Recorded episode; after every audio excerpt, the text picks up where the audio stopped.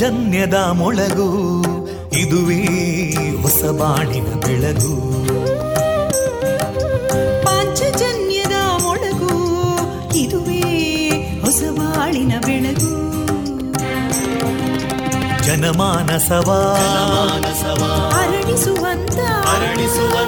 ಜನಮಾನಸವ ಅರಳಿಸುವಂತ ವಿವೇಕವಾಣಿಯ ಮೊಳಗು, ಸುಖ ದುಃಖಗಳಿಗೆ ತಾಕೊರಳಾಗುವ ನೆಲಪ್ರೀತಿಯದಿ ಮೊಳಗು, ಇದುವೇ ಹೊಸ ಬಾಳಿನ ಬೆಳಗು, ಇದುವೇ ಪಾಂಚಜನ್ಯದ ಮೊಳಗು, ಇದುವೇ ಪಾಂಚಜನ್ಯದ ಮೊಳಗು. ವಂದೇ ಮಾತರಂ, ವಂದೇ ಮಾತರಂ, ಸುಜಲಾಂ ಸುಫಲಾಂ ಮಲಯಜ ಶೀತಲಾಂ ಸಸ್ಯಶ್ಯಾಮಲಾಂ ಮಾತರಂ ವಂದೇ ಮಾತರಂ. ಶುಭ್ರಜೋತ್ಸ್ನಾ ಪುಲಕಿತಯಾಮಿನೀ ಫುಲ್ಲಕುಸುಮಿತಾ ದ್ರುಮದಳಶೋಭಿನೀ ಸುಹಾಸಿನೀಂ ಸುಮಧುರಭಾಷಿಣೀಂ ಸುಖದಾಂ ವರದಾಂ ಮಾತರಂ ವಂದೇ ಮಾತರಂ. ಕೋಟಿ ಕೋಟಿ ಕಂಠ ಕಲಕಲ ನಿನಾದ ಕರಾಲೇ, ಕೋಟಿ ಕೋಟಿ ಭುಜೈದೃತ ಕರಕಲವಾಲೇ, ಅಬಲಾಂ ಕೇನೋ ಮಾಯೇತೋ ಬಲೇ ಬಹುಬಲಧಾರಿಣೀಂ ನಮಾಮಿ ತಾರಿಣೀಂ ರಿಪುದಲವಾರಿಣೀಂ ಮಾತರಂ ವಂದೇ ಮಾತರಂ. ತುಮಿ ವಿದ್ಯಾ ತುಮಿ ಧರ್ಮ ತುಮಿ ಹೃದಿ ತುಮಿ ಮರ್ಮ, ತ್ವಂ ಹಿ ಪ್ರಾಣ ಶರೀರೇ ಬಾಹುತೇ ತುಮಿ ಮಾ ಶಕ್ತಿ, ಹೃದಯೇ ತುಮಿ ಮಾ ಭಕ್ತಿ, ತೋಮಾರಯಿ ಪ್ರತಿಮಾ ಗಡಿ ಮಂದಿರೇ ಮಂದಿರೇ ವಂದೇ ಮಾತರಂ. ತ್ವಂ ಹಿ ದುರ್ಗಾ ದಶ ಪ್ರಹರಣಧಾರಿಣೀ ಕಮಲಾಂ ಕಮಲದಲ ವಿಹಾರಿಣೀ ವಾಣೀಂ ವಿದ್ಯಾದಾಯಿನೀ ನಮಾಮಿ ತ್ವಾಂ ನಮಾಮಿ ಕಮಲಾಂ ಅಮಲಾಂ ಅತುಲಾಂ ಸುಜಲಾಂ ಸುಫಲಾಂ ಮಾತರಂ ವಂದೇ ಮಾತರಂ. ಶ್ಯಾಮಲಾಂ ಸರಳಾಂ ಸುಸ್ಮಿತಾಂ ಭೂಷಿತಾಂ ಧರಣೀಂ ಭರಣೀಂ ಮಾತರಂ ವಂದೇ ಮಾತರಂ ವಂದೇ ಮಾತರಂ.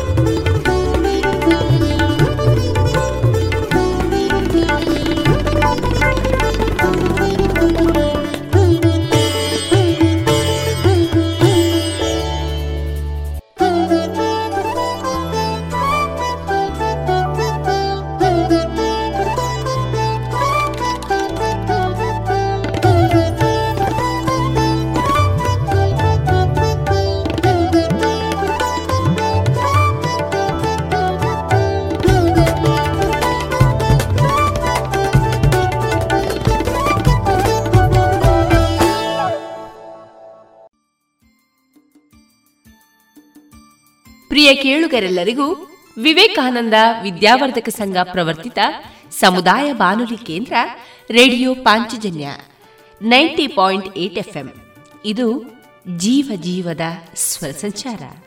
ಪ್ರಿಯ ಕೇಳುಗರೆಲ್ಲರ ಜೊತೆಯಲ್ಲಿ ನನ್ನ ಧ್ವನಿ ತೇಜಸ್ವಿ ರಾಜೇಶ್. ಇಂದಿನ ವಿಶೇಷ ದಿನ ಫೆಬ್ರವರಿ 22, 2022. ಈ ದಿನ ಮಂಗಳವಾರ. ಇಂದು ನಮ್ಮ ಪಾಂಚಜನ್ಯದ ನಿಲಯದಿಂದ ಪ್ರಸಾರಗೊಳ್ಳಲಿರುವ ಕಾರ್ಯಕ್ರಮಗಳ ವಿವರಗಳು ಇಂತಿದೆ.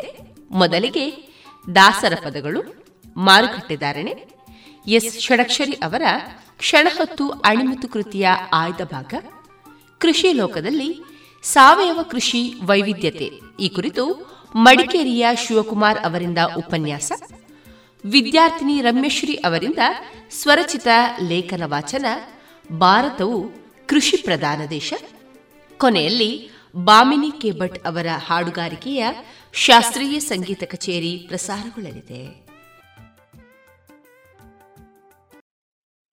ಗುಣಮಟ್ಟದಲ್ಲಿ ಶ್ರೇಷ್ಠತೆ, ಹಣದಲ್ಲಿ ಗರಿಷ್ಠ ಉಳಿತಾಯ. ಸ್ನೇಹ ಸಿಲ್ಕ್ ಸ್ಯಾಂಡ್ ರೆಡಿಮೇಡ್ಸ್, ಗೋಲ್ವಾರು ಪುತ್ತೂರು, ಮದುವೆ ಚವಳಿ ಮತ್ತು ಫ್ಯಾಮಿಲಿ ಶೂರೂಮ್. ಎಲ್ಲಾ ಬ್ರಾಂಡೆಡ್ ಡ್ರೆಸ್ಗಳು ಅತ್ಯಂತ ಸ್ಪರ್ಧಾತ್ಮಕ ಮತ್ತು ಮಿತ ದರದಲ್ಲಿ ಲಭ್ಯ. Sneha silk and readymades, Shivaguru complex, Anjaneya ಮಂತ್ರಾಲಯದ ಬಳಿ, ಗೋಲ್ವಾರು ಪುತ್ತೂರು. ರಾಷ್ಟ್ರೀಯ ಪೋಲಿಯೋ ಚಕ್ರ 27 ಫೆಬ್ರವರಿ 2022. ನಮಸ್ಕಾರ. ಭಾರತದ ಪೋಲಿಯೋ ವಿರುದ್ಧದ ವಿಜಯ ಗಾಥೆಯನ್ನು ದೊಡ್ಡ ದೊಡ್ಡ ಶಬ್ದಗಳಲ್ಲಿ ಬರೆಯಲಾಗುತ್ತೆ, ಆದರೆ ಈ ಗೆಲುವನ್ನು ಕಾಯ್ದುಕೊಳ್ಳಲು ನಾವು ನಮ್ಮ ಪ್ರಯತ್ನವನ್ನು ಸದಾ ಮಾಡಬೇಕು. ಎಲ್ಲಿಯ ತನಕ ಅಂದ್ರೆ ಈ ಜಗತ್ತಿನಿಂದ ಪೋಲಿಯೋದ ಅಪಾಯ ಪೂರ್ತಿಯಾಗಿ ನಿರ್ಮೂಲ ಆಗುವ ತನಕ ಮಾಡಬೇಕು. ಅಪಾಯ ಇನ್ನೂ ಮುಗಿದಿಲ್ಲ, ಹಾಗಾಗಿ ಪೋಲಿಯೋದ ಡೋಸ್ ಪ್ರತಿ ಬಾರಿಯೂ ಕುಡಿಸಬೇಕು. 2 ಹನಿ ಪ್ರತಿ ಬಾರಿ. ಪೋಲಿಯೋ ವಿರುದ್ಧ ವಿಜಯ ನಿರಂತರ. ಹುಟ್ಟಿನಿಂದ 5 ವರ್ಷಗಳ ತನಕ ಪೋಲಿಯೋ ಡೋಸ್ ಕುಡಿಸಬೇಕು ಪ್ರತಿ ಬಾರಿ. ರಾಷ್ಟ್ರೀಯ ಪೋಲಿಯೋ ಚಕ್ರ 27 ಫೆಬ್ರವರಿ 2022.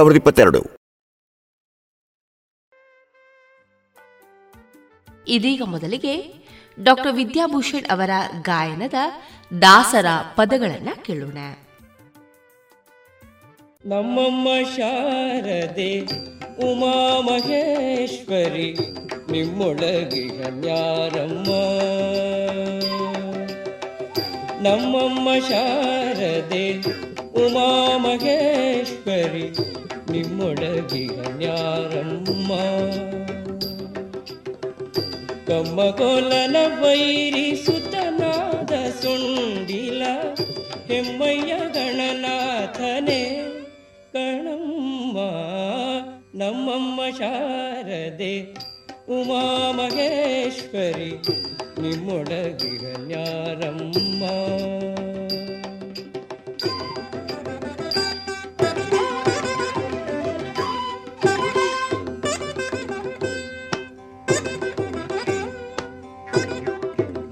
ಮೊರೆ ಕಪ್ಪಿನ ಭಾವ ಮೊರದ ಗಲದ ಕಿವಿ, ಕೋರೆದಾಡೆಯ ನಾರಮ್ಮ.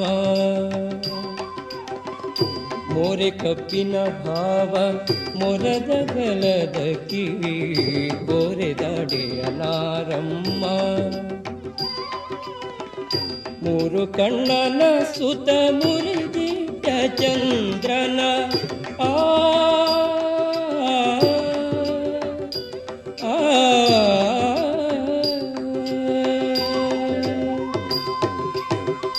ಮೂರು ಕಣ್ಣನ ಸುತ ಮುರಿದಿಟ್ಟ ಚಂದ್ರನ, ಧೀರತ ಗಣನಾಥನೇ ಕಣಮ್ಮ. ನಮ್ಮಮ್ಮ ಶಾರದೆ ಉಮಾ ಮಹೇಶ್ವರಿ, ನಿಮ್ಮೊಡಗಿ ಗಣ್ಯಾರಮ್ಮ.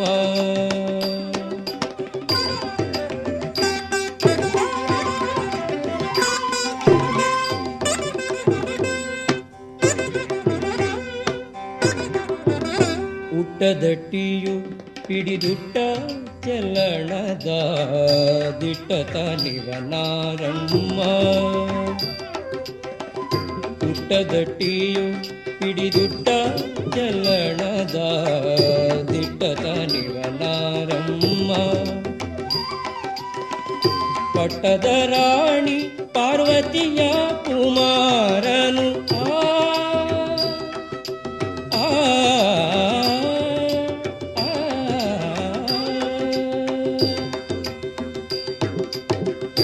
ಪಟ್ಟದ ರಾಣಿ ಪಾರ್ವತಿಯ ಕುಮಾರನು,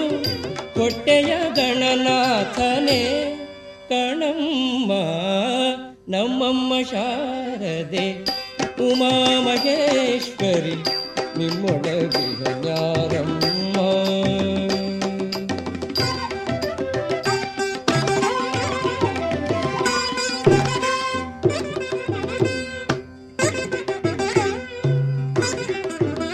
ರಾಶಿ ವಿದ್ಯೆಯ ಬಲ್ಲ ರಮಣಿ ಹಂಬಲನೊಲ್ಲ ಭಾಷಿಗನಿವನಾರಮ್ಮ. ರಾಶಿ ವಿದ್ಯೆಯ ಬಲ್ಲ ರಮಣಿ ಹಂಬಲನೊಲ್ಲ ಭಾಷಿಗನಿವನಾರಮ್ಮ. ಲೇಸಾಗಿ ಜನರ ಸಲಹುವ ಕಾದಿ ನೆಲೆಯಾದಿ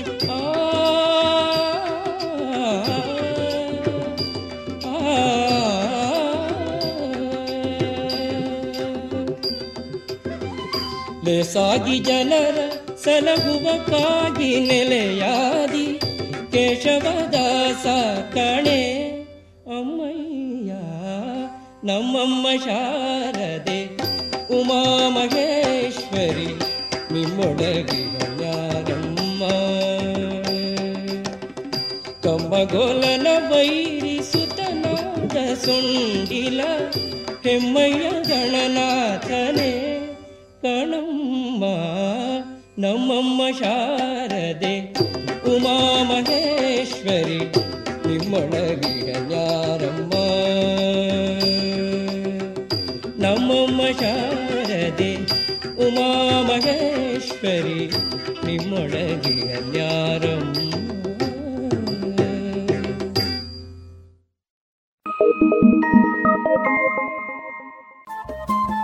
ರೇಡಿಯೋ ಪಾಂಚಜನ್ಯ 90.8 FM ಸಮುದಾಯ ಬಾನುಲಿ ಕೇಂದ್ರ ಪುತ್ತೂರು. ಇದು ಜೀವ ಜೀವದ ಸ್ವರ ಸಂಚಾರ.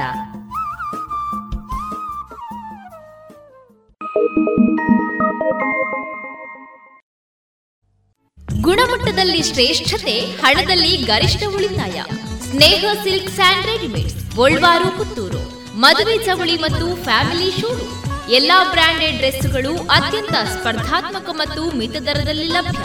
Sneha silk and readymades, Shivaguru complex, Anjaneya ಮಂತ್ರಾಲಯದ ಬಳಿ, ಗೋಲ್ವಾರು ಪುತ್ತೂರು.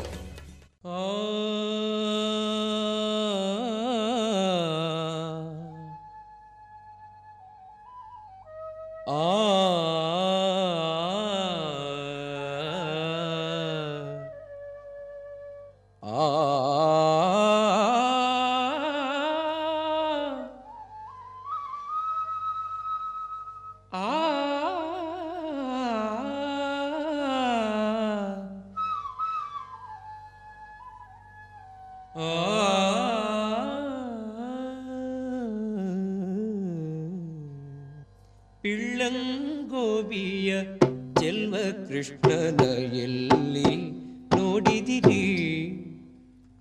ಪಿಳ್ಳಂಗೋಬಿಯ ಜನ್ಮ ಕೃಷ್ಣನ ಎಲ್ಲಿ ನೋಡಿದಿರಿ? ರಂಗನ ಎಲ್ಲಿ ನೋಡಿದಿರಿ? ಪಿಳ್ಳಂಗೋಬಿಯ ಜನ್ಮ ಕೃಷ್ಣನ ಎಲ್ಲಿ ನೋಡಿದಿರಿ? ರಂಗನ ಎಲ್ಲಿ ನೋಡಿದಿರಿ? ಎಲ್ಲಿ ನೋಡಿದರಲ್ಲಿ ತಾನಿಲ್ಲದಿಲ್ಲವೆಂದು ಬಲ್ಲ ಜಾಣರೆ, ಎಲ್ಲಿ ನೋಡಿದರಲ್ಲಿ ತಾನಿಲ್ಲದಿಲ್ಲವೆಂದು ಬಲ್ಲ ಜಾಣರೆ. ಪಿಳ್ಳಂಗೋವಿಯ ಚೆಲ್ವ ಕೃಷ್ಣನ ಎಲ್ಲಿ ನೋಡಿದಿರಿ? ನಂದಗೋಪನ ಮಂದಿರಂಗಳ ಸಂದುಗೊಂದಿನಲಿ, ನಂದಗೋಪನ ಮಂದಿರಂಗಳ ಸಂದುಗೊಂದಿನಲಿ, ಚಂದ ಚಂದದ ಗೋಪ ಬಾಲರ ವೃಂದ ವೃಂದದಲ್ಲಿ, ಚಂದ ಚಂದದ ಗೋಪ ಬಾಲರ ವೃಂದ ವೃಂದದಲ್ಲಿ, ಸುಂದರಾಂಗದ ಸುಂದರಿಯರ ಹಿಂದು ಮುಂದಿನಲಿ, ಸುಂದರಾಂಗದ ಸುಂದರಿಯರ ಹಿಂದು ಮುಂದಿನಲಿ,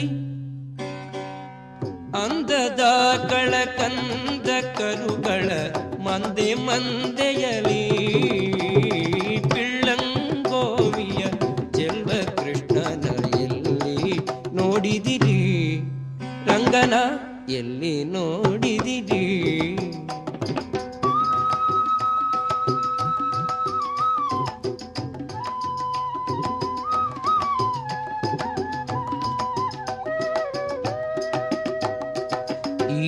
ಚರಾಚರದೊಳಗೆ ಅಜಂಡದ ಆಚೆ ಈಚೆಯಲಿ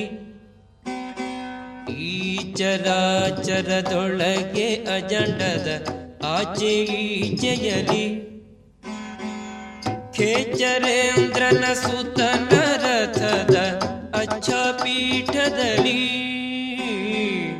ಖೇಚರೇಂದ್ರನ ಸುತನ ರಥದ ಅಚ್ಚ ಪೀಠದಲ್ಲಿ ನಾಚದೆ ಮಾಧವ ಕೇಶವ ಎಂಬ ವಾಚಕಂಗಳಲ್ಲಿ ನಾಚದೆ ಮಾಧವ ಕೇಶವ ಎಂಬ ವಾಚಕಂಗಳಲ್ಲಿ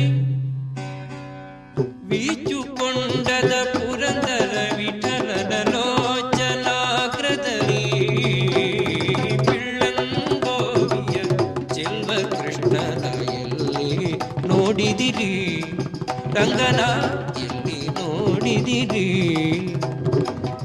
ಎಲ್ಲಿ ನೋಡಿದರಲ್ಲಿ ತಾನಿಲ್ಲದಿಲ್ಲವೆಂದು ಬಲ್ಲ ಜಾಣರೆ ಪಿಳ್ಳಂಗೋವಿಯ ಚೆಲ್ವ ಕೃಷ್ಣನ ಎಲ್ಲಿ ನೋಡಿದಿರಿ ಎಲ್ಲಿ ನೋಡಿದಿರಿ ಎಲ್ಲಿ ನೋಡಿದಿರಿ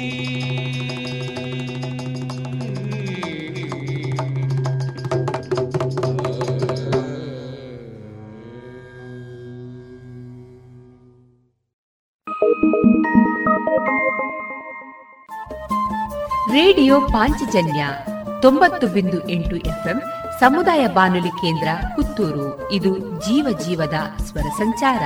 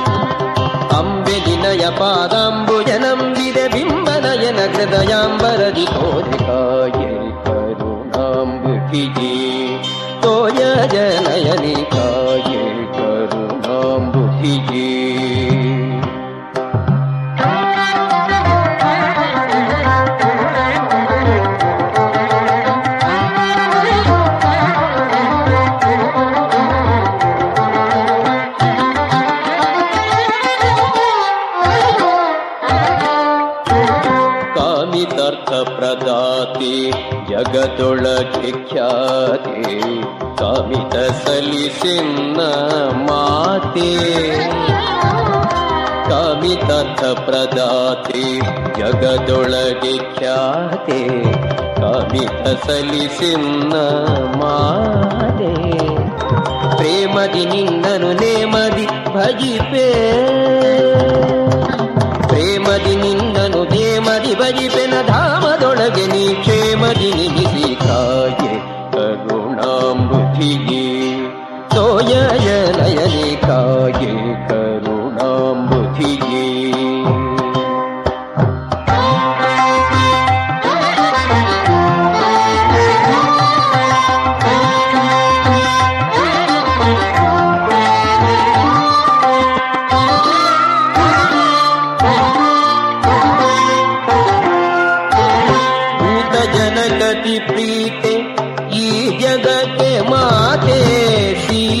ಪಾಲ್ಗಡಲ ಸಂಭೂತೆ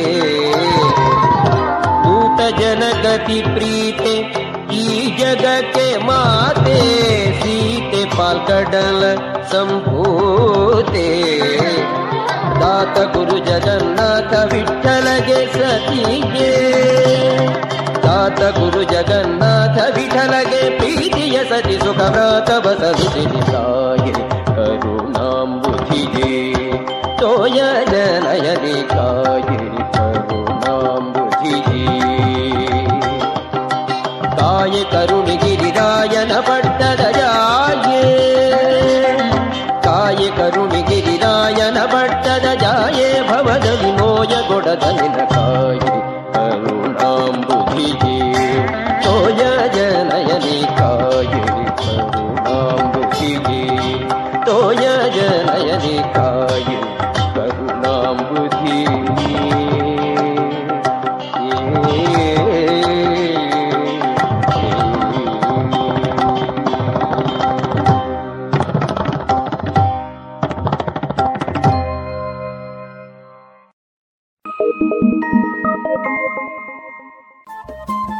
ರೇಡಿಯೋ ಪಾಂಚಜನ್ಯ 90.8 ಎಫ್ಎಂ ಸಮುದಾಯ ಬಾನುಲಿ ಕೇಂದ್ರ ಪುತ್ತೂರು. ಇದು ಜೀವ ಜೀವದ ಸ್ವರ ಸಂಚಾರ.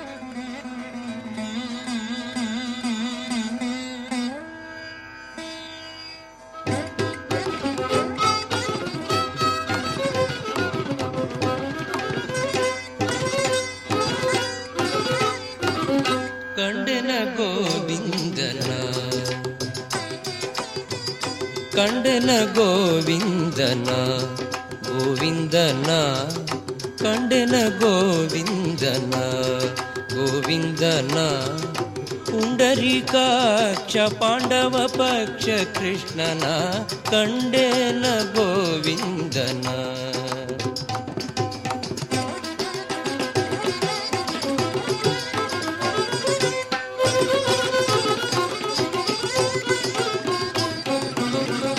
ಕೇಶವನಾರಾಯಣ ಶ್ರೀಕೃಷ್ಣನ ವಾಸುದೇವ ಅಚ್ಯುತ ಅನಂತನ ಕೇಶವನಾರಾಯಣ ಶ್ರೀಕೃಷ್ಣನ ವಾಸುದೇವ ಅಚ್ಯುತ ಅನಂತನ ಸಾಸಿರ ನಾಮದ ಶ್ರೀ ಋಷಿಕೇಶನ ಸಾಸಿರ ನಾಮದ ಶ್ರೀ ಋಷಿಕೇಶನ ಶೇಷಶಯನ ನಮ್ಮ ವಸುದೇವಸುತನ ಶೇಷಶಯನ ನಮ್ಮ ವಸುದೇವಸುತನ ಕಂಡೇನ ಗೋವಿಂದನ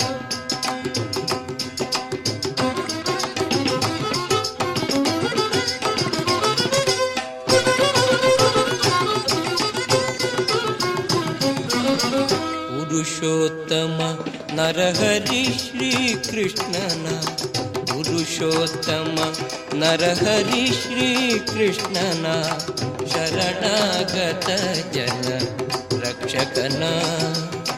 ಪುರುಷೋತ್ತಮ ನರಹರಿ ಶ್ರೀಕೃಷ್ಣನ ಶರಣಾಗತ ಜನ ರಕ್ಷಕನ.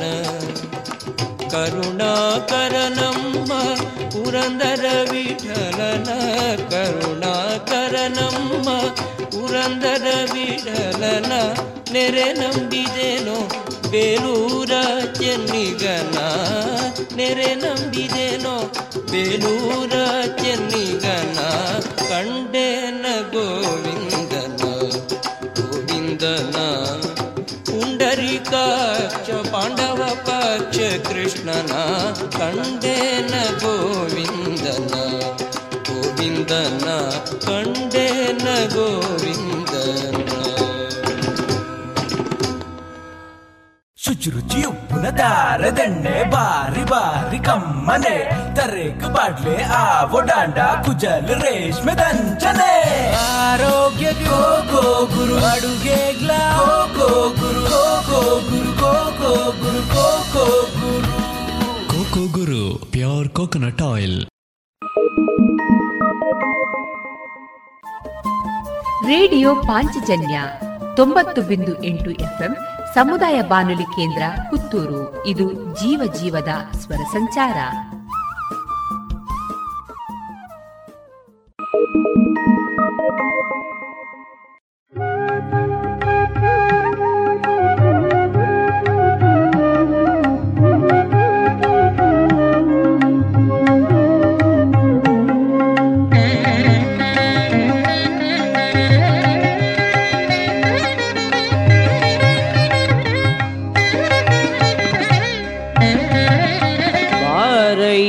ಬಾಬಾ ಭಕುತರ ಪ್ರಿಯ ಶ್ರೀನಿವಾಸರಾಯ, ಬಾರಯ್ಯ ಬಾಬಾ ಭಕುತರ ಪ್ರಿಯ ಶ್ರೀನಿವಾಸರಾಯ. ಮಾರ ಜನಕ ಮುಕ್ತರೊಡೆಯ ದೇವಯ್ಯ ಜಿಯ, ಬಾರಯ್ಯ ಬಾಬಾ ಭಕುತರ ಪ್ರಿಯ ಶ್ರೀನಿವಾಸರಾಯ. ಮಾರ ಜನಕ ಮುಕ್ತರೊಡೆಯ.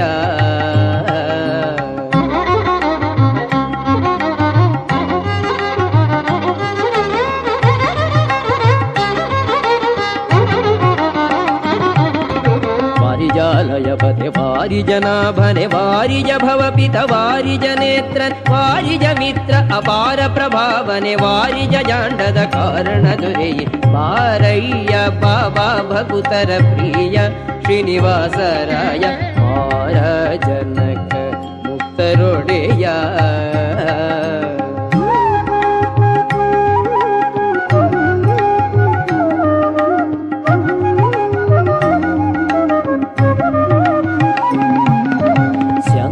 ವೇರಿ ಬಾಪಾ ರಂಗ ದೇವೋ ತುಂಗ, ನಂದನ ನಂದನ ಹರಿಮದ ಭಂಗ ಕಾರುಣ್ಯಪಾಂಗ ಸಿಂಧು ಶಯನ ಸುಂದರಾಂಗ. ಹೇ ನರಸಿಂಗ ಕಂದ ವಿರಿಂಜಯು ನಂದಿ ವಾಹನ ಮರೇಂದ್ರ ಸನಕಸ ನಂದನಾದಿ ಮುನಿ ವೃಂದ ಬಂದು ನಿಂದು ಧಿಂ ಧಿಂ ಧಿಮಿಕೆಂದು ನಿಂದಾಡಲು ಆನಂದ ದಿವನಕ್ಕೆ. ಮಾರಯ್ಯ ಬಾಬಾ ಭಕುತರ ಪ್ರಿಯ ಶ್ರೀನಿವಾಸರಾಯ, ಮಾರ ಜನಕ ಮುಕ್ತರೊಡೆಯ.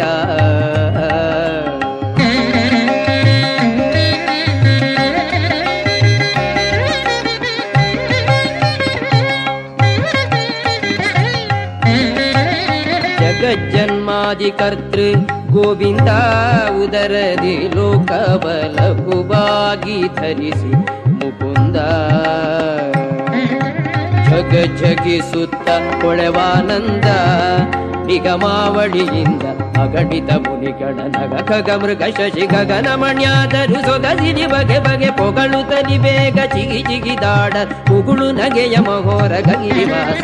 ಮಾರಯ್ಯ ಬಾಬಾ ಭಕುತರ ಪ್ರಿಯ ಶ್ರೀನಿವಾಸರಾಯ, ಮಾರ ಜನಕ ಮುಕ್ತರೊಡೆಯ.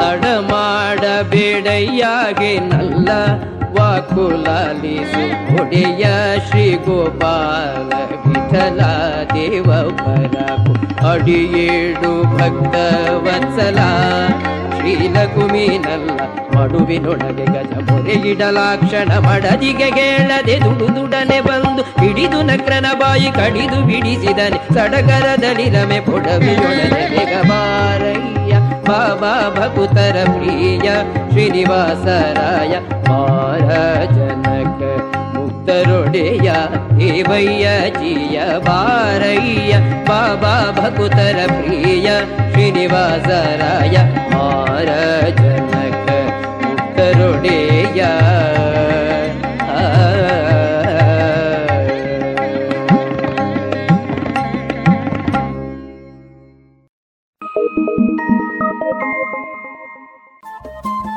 ರೇಡಿಯೋ ಪಾಂಚಜನ್ಯ 90.8 FM ಸಮುದಾಯ ಬಾನುಲಿ ಕೇಂದ್ರ ಪುತ್ತೂರು.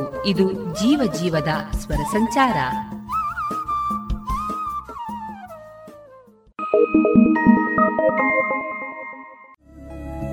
ಗುಣಮಟ್ಟದಲ್ಲಿ ಶ್ರೇಷ್ಠತೆ, ಹಣದಲ್ಲಿ ಗರಿಷ್ಠ ಉಳಿತಾಯ. ಸ್ನೇಹ ಸಿಲ್ಕ್ಸ್ ಅಂಡ್ ರೆಡಿಮೇಡ್ಸ್, ಗೋಲ್ವಾರು ಪುತ್ತೂರು. ಮದುವೆ ಚವಳಿ ಮತ್ತು ಫ್ಯಾಮಿಲಿ ಶೋರೂಮ್. ಎಲ್ಲಾ ಬ್ರಾಂಡೆಡ್ ಡ್ರೆಸ್ಗಳು ಅತ್ಯಂತ ಸ್ಪರ್ಧಾತ್ಮಕ ಮತ್ತು ಮಿತ ದರದಲ್ಲಿ ಲಭ್ಯ.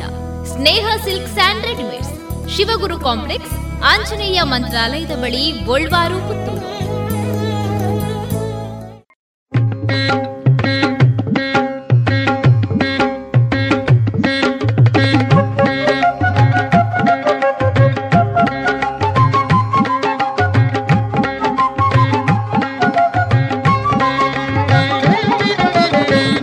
ಸಿಕ್ಕದಲ್ಲ ಮಾಡಿನ ಗೂಡು ಸಿಕ್ಕದಲ್ಲ, ಮಾಡು ಸಿಕ್ಕದಲ್ಲ ಮಾಡಿನ ಗೂಡು ಸಿಕ್ಕದಲ್ಲ. ಜೋಡು ಹೆಂಡಿ ರಂಜಿ ಓಡಿ ಹೋಗುವಾಗ ಗೋಡೆ ಬಿದ್ದು ಬಯಲಾಯಿತಲ್ಲ, ಮಾಡು ಸಿಕ್ಕದಲ್ಲ ಮಾಡಿನ ಗೂಡು ಸಿಕ್ಕದಲ್ಲ. ಜೋಡು ಹೆಂಡಿ ರಂಜಿ ಓಡಿ ಹೋಗುವಾಗ ಗೋಡೆ ಬಿದ್ದು ಬಯಲಾಯಿತಲ್ಲ, ಮಾಡು ಸಿಕ್ಕದಲ್ಲ ಮಾಡಿನ ಗೂಡು ಸಿಕ್ಕದಲ್ಲ.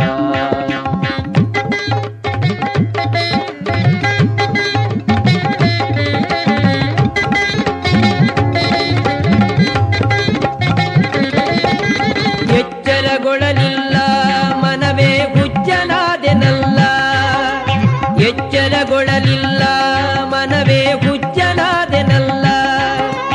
ಅಜ್ಜಿನೊಳಗೆ ಮೆಚ್ಚು ಮೆಚ್ಚಿನೊಳಗೆ ಅಜು ಕಿಚ್ಚೆತ್ತು ಹೋಯಿತಲ್ಲ, ಅಜ್ಜಿನೊಳಗೆ ಮೆಚ್ಚು ಮೆಚ್ಚಿನೊಳಗೆ ಅಜು ಕಿಚ್ಚೆತ್ತು ಹೋಯಿತಲ್ಲ. ಮಾಡು ಸಿಕ್ಕದಲ್ಲ ಮಾಡಿನ ಗೂಡು ಸಿಕ್ಕದಲ್ಲ.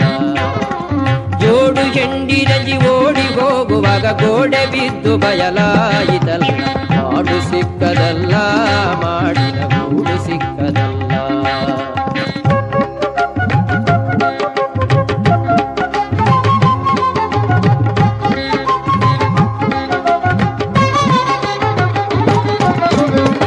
ಬಂದಿತಲ್ಲ ಪಾಯಸ ತಪ್ಪದೆ ಉಣಲಿಲ್ಲ, ಉಪ್ಪು ಬಂದಿತಲ್ಲ ಪಾಯಸ ತಪ್ಪದೆ ಉಣಲಿಲ್ಲ.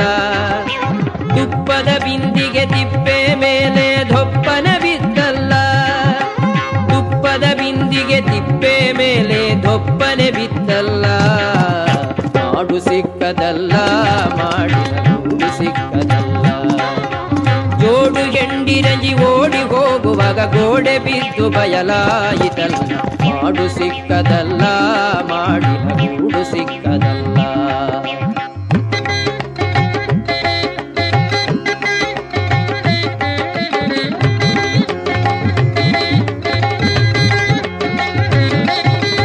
ಯೋಗವು ಬಂತಲ್ಲ ಬದುಕು ವಿಭಾಗವಾಗಿತಲ್ಲ, ಯೋಗವು ಬಂತಲ್ಲ ಬದುಕು ವಿಭಾಗವಾಯಿತಲ್ಲ. ಹೋಗಿ ಶಯನ ಶ್ರೀ ಪುರಂದರ ವಿಠಲನ ಆಗ ನೆನೆಯಲಿಲ್ಲ, ಹೋಗಿ ಶಯನ ಶ್ರೀ ಪುರಂದರ ವಿಠಲನ ಆಗ ನೆನೆಯಲಿಲ್ಲ. ಮಾಡು ಸಿಕ್ಕದಲ್ಲ ಮಾಡಿನ ಗೂಡು ಸಿಕ್ಕದಲ್ಲ. ಜೋಡು ಹೆಂಡಿರಗಿ ಓಡಿ ಹೋಗುವಾಗ ಗೋಡೆ ಬಿದ್ದು ಬಯಲಾಯಿತಲ್ಲ, ಮಾಡು ಸಿಕ್ಕದಲ್ಲ ಮಾಡಿನ ಗೂಡು ಸಿಕ್ಕದಲ್ಲ. ಜೋಡು ಹೆಂಡಿರಗಿ ಓಡಿ ಹೋಗುವಾಗ ಗೋಡೆ ಬಿದ್ದು ಬಯಲಾಯಿತಲ್ಲ, ಮಾಡು ಸಿಕ್ಕದಲ್ಲ ಮಾಡಿನ ಗೂಡು ಸಿಕ್ಕದಲ್ಲ, ಮಾಡು ಸಿಕ್ಕದಲ್ಲ ಮಾಡಿನ ಗೂಡು ಸಿಕ್ಕದಲ್ಲ, ಮಾಡು ಸಿಕ್ಕದಲ್ಲ ಮಾಡಿನ ಗೂಡು ಸಿಕ್ಕದಲ್ಲ, ಮಾಡು ಸಿಕ್ಕದಲ್ಲ ಮಾಡಿನ ಗೂಡು ಸಿಕ್ಕದಲ್ಲ.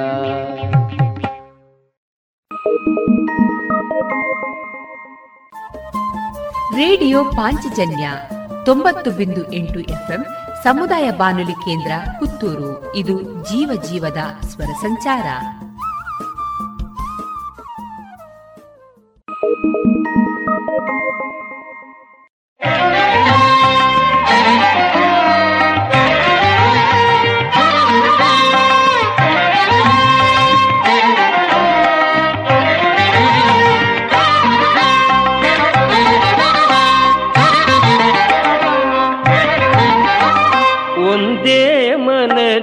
ಭಜಿಸು ವಾಗ್ದೇವಿಯ, ಒಂದೇ ಮನದಿ ಭಜಿಸು ವಾಗ್ದೇವಿಯ, ಇಂದು ಮತಿ ಕೊಡುವಳು ಹರಿಯ ಧ್ಯಾನದಲ್ಲಿ, ಇಂದು ಮತಿ ಕೊಡುವಳು ಹರಿಯ ಧ್ಯಾನದಲ್ಲಿ, ಒಂದೇ ಮನದಿ ಭಜಿಸು ವಾಗ್ದೇವಿಯ.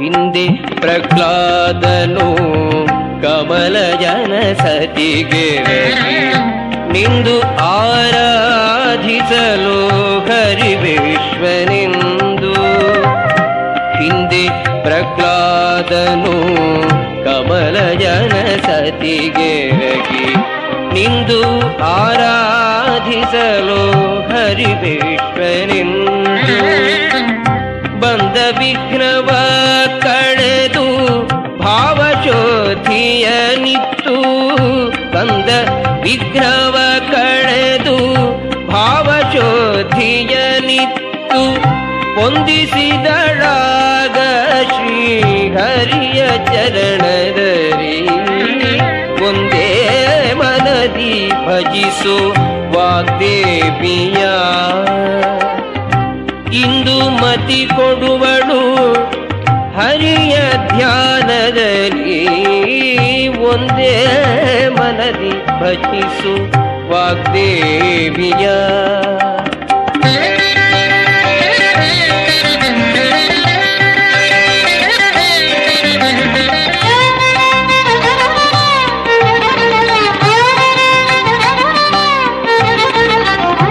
ಅಂದು ದಶಮುಖನನುಜ ವಂದಿಸದೆ ವಾಣಿಯನು, ನಿಂದು ತಪವನು ಗೈಯೇ ಬಹುಕಾಲವು, ಅಂದು ದಶಮುಖನನುಜ ವಂದಿಸದೆ ವಾಣಿಯನು, ನಿಂದು ತಪವನು ಗೈಯೇ ಬಹುಕಾಲವು, ಅಂದದಿಂದಜ ಮೆಚ್ಚಿ ವರವಧಿಕ ಬೇಡನರು, ಅಂದದಿಂದಜ ಮೆಚ್ಚಿ ವರವಧಿಕ ಬೇಡನರು, ನಿಂದು ಜಿಹ್ವೆಯಲಿ ನಿದ್ರೆಯ ಬೇಡಿಸಿದಳು, ಒಂದೇ ಮನದಿ ಭಜಿಸು ವಾಗ್ದೇವಿಯ, ನಿಂದು ಮತಿ ಕೊಡುವಳು ಹರಿಯ ಧ್ಯಾನದಲ್ಲಿ, ಒಂದೇ ಮನದಿ ಭಜಿಸು ವಾಗ್ದೇವಿಯ.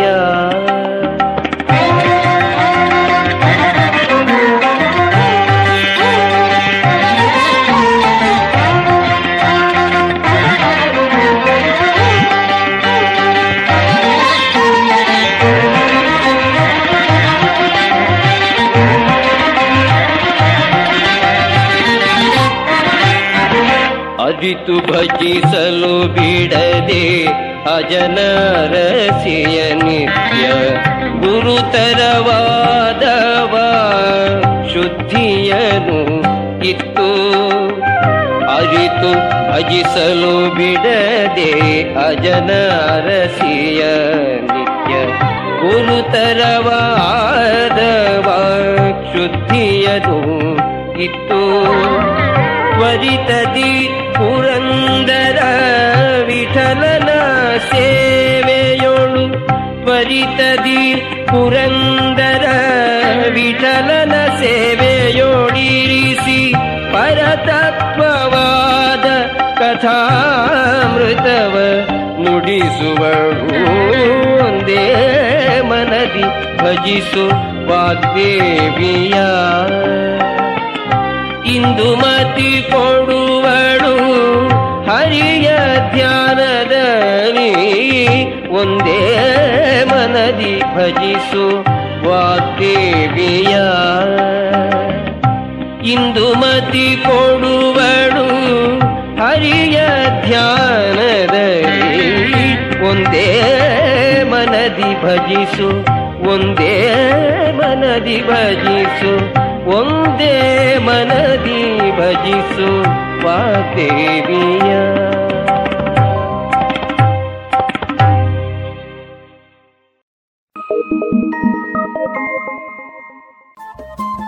ರೇಡಿಯೋ ಪಾಂಚಜನ್ಯ 90.8 FM ಸಮುದಾಯ ಬಾನುಲಿ ಕೇಂದ್ರ ಪುತ್ತೂರು.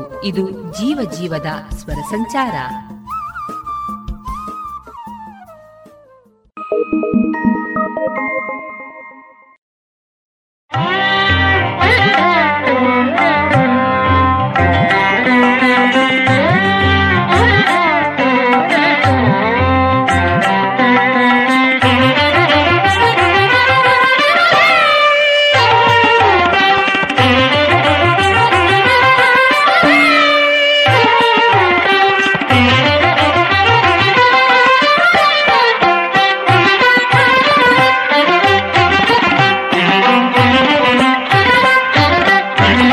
ಮದ್ದು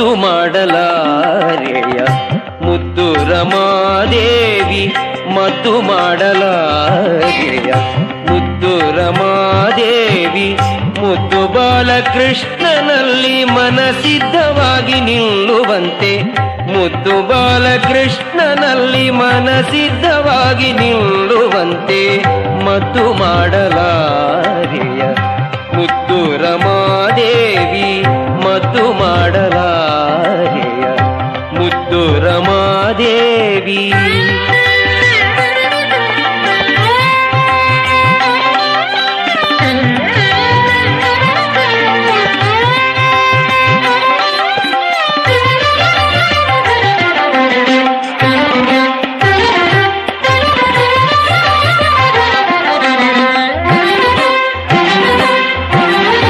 ವಚನಗಳೆಲ್ಲ ವಾಸುದೇವನ ಕಥೆಯೆಂದು, ವಚನಗಳೆಲ್ಲ ವಾಸುದೇವನ ಕಥೆಯೆಂದು ರಚನೆ ಮಾಡುವಲ್ಲಿ ರಕ್ತಿ ನಿಲ್ಲೋ ಹಾಗೆ. ವಚನಗಳೆಲ್ಲ ವಾಸುದೇವನ ಕಥೆಯೆಂದು ರಚನೆ ಮಾಡುವಲ್ಲಿ ರಕ್ತಿ ನಿಲ್ಲೋ ಹಾಗೆ ಮತ್ತು ಮಾಡಲಾರಿಯ ಮುದ್ದು ರಮಾದೇವಿ, ಮುದ್ದು ಬಾಲಕೃಷ್ಣನಲ್ಲಿ ಮನಸಿದ್ಧವಾಗಿ ನಿಲ್ಲುವಂತೆ ಮತ್ತು ಮಾಡಲಾರಿಯ ಮುದ್ದು ರಮಾದೇವಿ.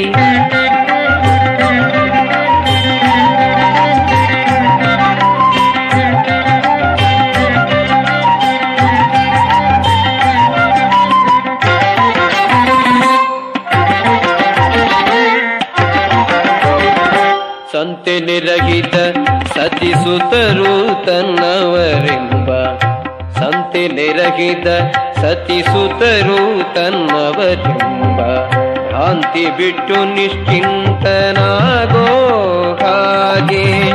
ಸಂತೆ ನಿರಹಿತ ಸತಿಸುತರು ತನ್ನವರೆಂಬ ಭ್ರಾಂತಿ ಬಿಟ್ಟು ನಿಶ್ಚಿಂತನಾಗೋ ಹಾಗೆ ಮತ್ತು ಮಾಡಲ ಮುರಾರಿಯ ಮುದ್ದು ರಮಾದೇವಿ ಮುದ್ದು ಬಾಲಕೃಷ್ಣನಲ್ಲಿ ಮನಸಿದ್ಧವಾಗಿ ನಿಲ್ಲುವಂತೆ ಮದ್ದು ಮಾಡಲಾರಿಯ ಮುದ್ದು ರಮಾದೇವಿ.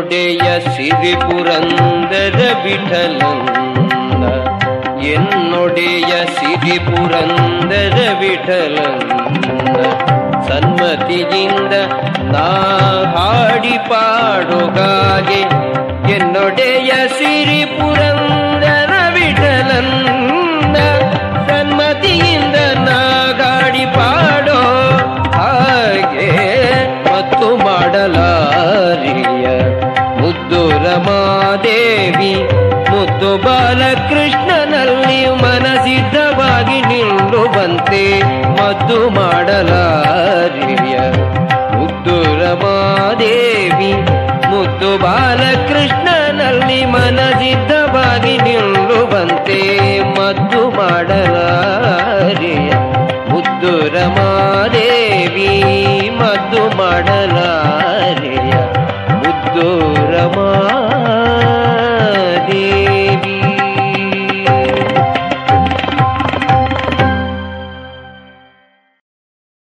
ಪುತ್ತೂರಿನಲ್ಲಿ ಮೊದಲ ಬಾರಿಗೆ ಮಹಿಳೆಯರಿಗಾಗಿ ಮಹಿಳೆಯರೇ ನಡೆಸುವ ಒಳ ಉಡುಪುಗಳ showroom lush fashion. Uniform, lehenga, ಸೀರೆ, ಸ್ಪೋರ್ಟ್ಸ್ ಡ್ರೆಸ್, ನೈಟಿ ಮತ್ತು ನೈಟ್ ಸೂಟ್ ಇವೆಲ್ಲ ಬಟ್ಟೆಗಳ ಒಳ ಉಡುಪುಗಳು ಕೈಗೆಟಕುವ ದರದಲ್ಲಿ ಎಲ್ಲಾ ಬ್ರ್ಯಾಂಡ್ಗಳಲ್ಲಿ. ಇಂದೇ ಭೇಟಿ ಕೊಡಿ ಲಶ್ ಫ್ಯಾಷನ್, ಕೋರ್ಟ್ ರಸ್ತೆ, ಮುಳಿಯಾ ಜುವೆಲ್ಸ್ ಬಳಿ.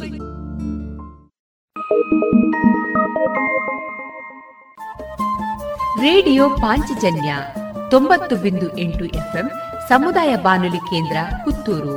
ಇದು ಜೀವ ಜೀವದ ಸ್ವರ ಸಂಚಾರ.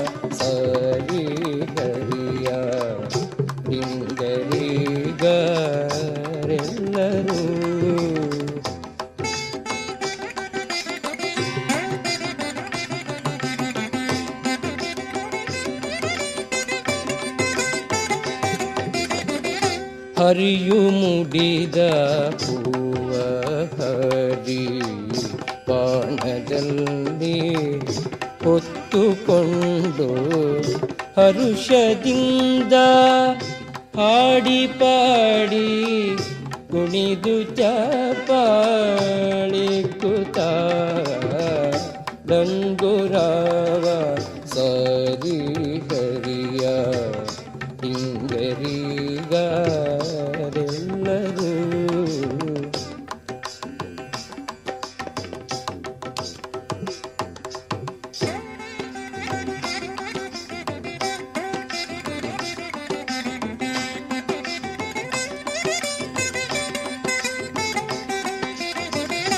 ಇಂತು ಸಕಲ ಲೋಕಕ್ಕೆ ಲಕ್ಷ್ಮೀ ಕಾಂತನಲ್ಲದಿಲ್ಲವೆಂದು ಇಂತು ಸಕಲ ಲೋಕಕ್ಕೆ ಲಕ್ಷ್ಮೀ ಕಾಂತನಲ್ಲದಿಲ್ಲವೆಂದು ಸಂತತಂ ಭಜಿಸುತ್ತ ನಿಶ್ಚಿಂತ ಪುರಂದರ ವಿಠಲನೆಂದು ಸಂತತಂ ಭಜಿಸುತ್ತ ನಿಶ್ಚಿಂತ ಪುರಂದರ ವಿಠಲನೆಂದು ಗಂಗುರಾವ ಸರಿ ಕರಿಯ ಹಿಂಗರಿಗರೆಲ್ಲರೂ ಭೂ ಮಂಡಲಕ್ಕೆ ಪಾಂಡುರಂಗ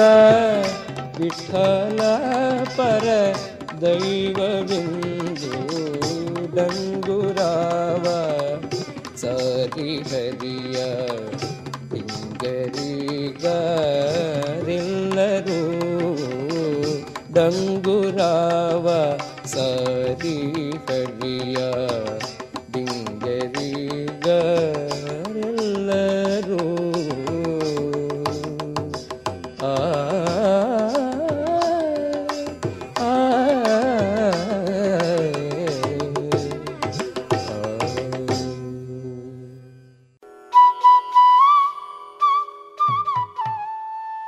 ಮಹಾತೋಬಾರ ಶ್ರೀ ಮಹಾಲಿಂಗೇಶ್ವರ ದೇವಸ್ಥಾನದ ಆಶ್ರಯದಲ್ಲಿ ರೇಡಿಯೋ ಪಾಂಚಜನ್ಯ 90.8 FM ಇದರ ನೇತೃತ್ವದಲ್ಲಿ ಮುಳಿಯಾ ಫೌಂಡೇಶನ್ ಮತ್ತು ದ ವೆಬ್ ಪೀಪಲ್ ಹಾಗೂ ನಿವೃತ್ತ ನೌಕರರ ಸಂಘ ಪುತ್ತೂರು ಇದರ ಸಹಯೋಗದೊಂದಿಗೆ ಶಿವರಾತ್ರಿ ಪ್ರಯುಕ್ತ ಮಹಾಶಿವನ ಕುರಿತಾದ ವಿವಿಧ ಸಾಂಸ್ಕೃತಿಕ ಸ್ಪರ್ಧೆಗಳು ಇದೇ ಫೆಬ್ರವರಿ 27 ಮತ್ತು ಮಾರ್ಚ್ 1 ನೆರವೇರಲಿದೆ. ಫೆಬ್ರವರಿ 27 ಬೆಳಗ್ಗೆ 9:30 ಶಿವಾರಾಧನಾ ಶ್ಲೋಕ 2 ನಿಮಿಷಗಳ ಕಾಲಾವಕಾಶದಲ್ಲಿ ಎಲ್ಕೆಜಿಯಿಂದ 2ನೇ ತರಗತಿವರೆಗೆ ಮತ್ತು 3ರಿಂದ 7ನೇ ತರಗತಿಯ ವಿಭಾಗದಲ್ಲಿ ನಡೆಯಲಿದೆ. ಶಿವಭಕ್ತಿ ಗೀತಾಗಾಯನ 1ರಿಂದ 4ನೇ ತರಗತಿವರೆಗೆ 3 ನಿಮಿಷಗಳ ಕಾಲಾವಕಾಶದಲ್ಲಿ ಹಾಗೂ ಶಿವಕಥೆ ವಾಚನ 5ರಿಂದ 10ನೇ ತರಗತಿವರೆಗೆ 5 ನಿಮಿಷಗಳ ಕಾಲಾವಕಾಶದಲ್ಲಿ ಆನ್ಲೈನ್ನಲ್ಲಿ ಇದೇ ಫೆಬ್ರವರಿ 27 ನಡೆಯಲಿದೆ. ಮಾರ್ಚ್ 1 ಛದ್ಮವೇಷ ಸ್ಪರ್ಧೆ ಸಮಯ ಬೆಳಗ್ಗೆ 9:30 ಶಿವನ ವಿವಿಧ ರೂಪಗಳಾದ ಬಾಲಶಿವ, ನಟರಾಜ ಶಿವ, ತಾಂಡವ ಶಿವ, ಯೋಗಿ ಶಿವ, ರೌದ್ರಾವತಾರಿ ಶಿವ 1ರಿಂದ 4ನೇ ತರಗತಿವರೆಗೆ ಮತ್ತು 5ರಿಂದ 10ನೇ ತರಗತಿವರೆಗಿನ ವಿಭಾಗದಲ್ಲಿ 1 ಅಥವಾ 2 ನಿಮಿಷಗಳ ಕಾಲಾವಕಾಶದಲ್ಲಿ ಪುತ್ತೂರು ಶ್ರೀ ಮಹಾಲಿಂಗೇಶ್ವರ ದೇವಸ್ಥಾನದ ರಾಜಾಂಗಣದಲ್ಲಿ ನೆರವೇರಲಿದೆ. ಬನ್ನಿ ಪೋಷಕರೇ, ನಿಮ್ಮ ಮಕ್ಕಳನ್ನು ಪ್ರೋತ್ಸಾಹಿಸಿ. ನೋಂದಾವಣಿಗಾಗಿ 9353030916 ಅಥವಾ 8494915916 ಅಥವಾ 8050809885. ಆತ್ಮೀಯರೇ, ಫೆಬ್ರವರಿ 27 ನಡೆಯುವ ಸ್ಪರ್ಧೆಗಳಾದ ಶಿವಾರಾಧನಾ ಶ್ಲೋಕ, ಶಿವಭಕ್ತಿ ಗೀತಾಗಾಯನ ಮತ್ತು ಶಿವಕಥೆ ವಾಚನ ಈ 3 ಕಾರ್ಯಕ್ರಮ ಆನ್ಲೈನ್ನಲ್ಲಿ ನಡೆಯುವ ಸ್ಪರ್ಧೆಗಳು. ಶಿವನ ವಿವಿಧ ರೂಪಗಳ ಛದ್ಮವೇಷ ಸ್ಪರ್ಧೆ ಇದೇ ಮಾರ್ಚ್ 1ರಂದು ಪುತ್ತೂರು ಶ್ರೀ ಮಹಾಲಿಂಗೇಶ್ವರ ದೇವಸ್ಥಾನದ ರಾಜಾಂಗಣದಲ್ಲಿ ನೆರವೇರಲಿದೆ.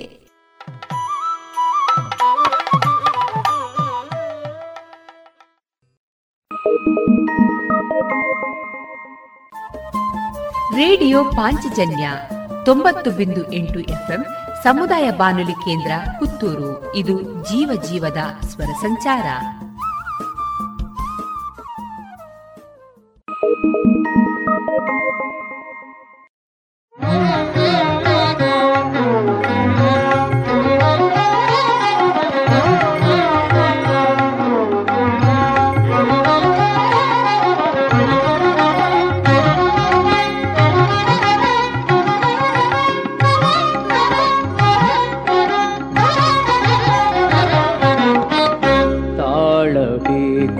ತಕ್ಕ ಮೇಳಬೇಕು ತಾಳಬೇಕು ತಕ್ಕ ಮೇಳಬೇಕು ಶಾಂತ ವೇಳೆ ಬೇಕು ಗಾನವ ಕೇಳಬೇಕೆಂಬುವರಿಗೆ ಶಾಂತ ವೇಳೆ ಬೇಕು ಗಾನವ ಕೇಳಬೇಕೆಂಬುವರಿಗೆ ತಾಳಬೇಕು ತಕ್ಕ ಮೇಳಬೇಕು.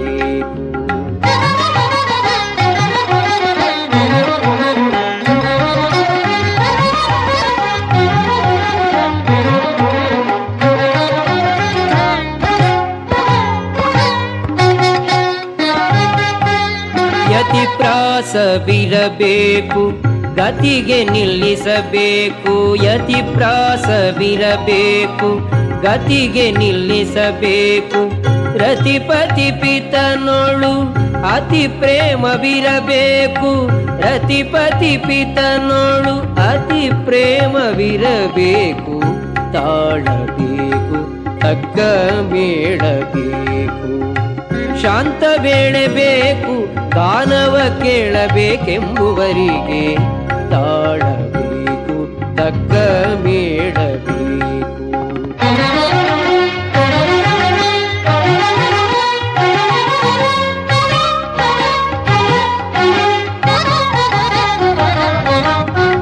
ಗಳ ಶುದ್ಧ ಇರಬೇಕು ತಿಳಿದು ಬೇಳಲು ಬೇಕು ಗಳ ಶುದ್ಧ ಇರಬೇಕು ತಿಳಿದು ಬೇಳಲು ಬೇಕು ಕಳವಳ ಬಿಡಬೇಕು ಕಳೆ ಮುಖವಿರಬೇಕು ಕಳವಳ ಬಿಡಬೇಕು ಕಳೆ ಮುಖ ಇರಬೇಕು ತಾಳಬೇಕು ತಕ್ಕ ಮೇಳಬೇಕು ಶಾಂತ ವೇಳೆ ಬೇಕು ಗಾನವ ಕೇಳಬೇಕೆಂಬುವರಿಗೆ ತಾಳಬೇಕು ತಕ್ಕ ಮೇಳಬೇಕು.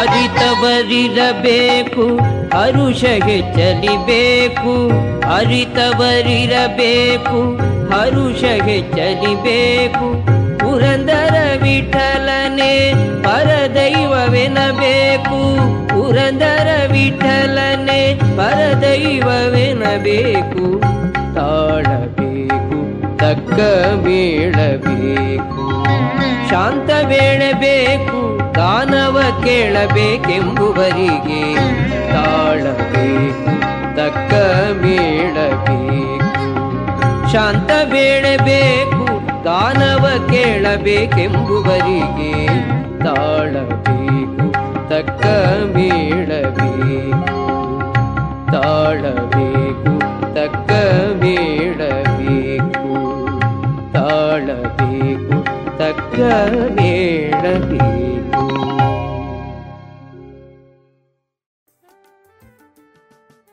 ಇದುವರೆಗೆ ಡಾಕ್ಟರ್ ವಿದ್ಯಾಭೂಷಣ್ ಅವರ ಗಾಯನದ ದಾಸರ ಪದಗಳನ್ನು ಕೇಳಿದಿರಿ.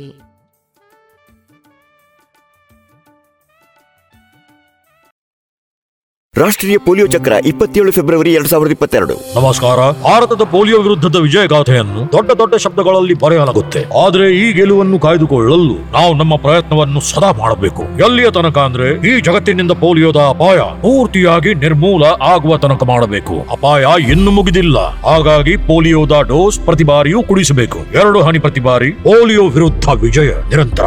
ಹುಟ್ಟಿನಿಂದ 5 ವರ್ಷಗಳ ತನಕ ಪೋಲಿಯೋ ಡೋಸ್ ಕುಡಿಸಬೇಕು ಪ್ರತಿ ಬಾರಿ. ರಾಷ್ಟ್ರೀಯ ಪೋಲಿಯೋ ಚಕ್ರ 27 ಫೆಬ್ರವರಿ 2022.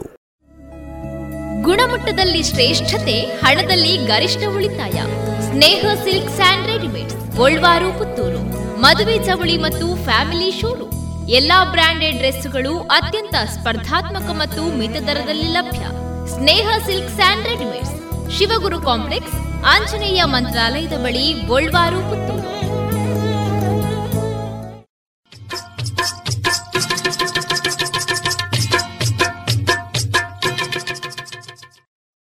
ಮಾರುಕಟ್ಟೆ ಧಾರಣೆ ಇಂತಿದೆ.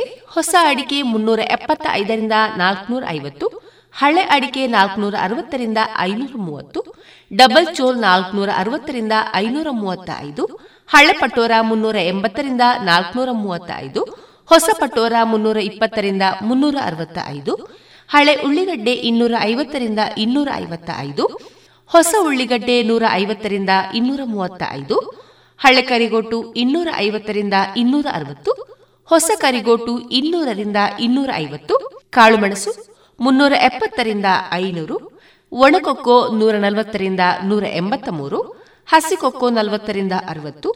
ರಬ್ಬರ್ ಧಾರಣೆ ಗ್ರೇಡ್ RSS 4 157 ರೂಪಾಯಿ, RSS 5 152 ರೂಪಾಯಿ, ಲಾಟ್ 149 ರೂಪಾಯಿ, ಸ್ಕ್ರಾಪ್ 101 ರಿಂದ 109 ರೂಪಾಯಿ.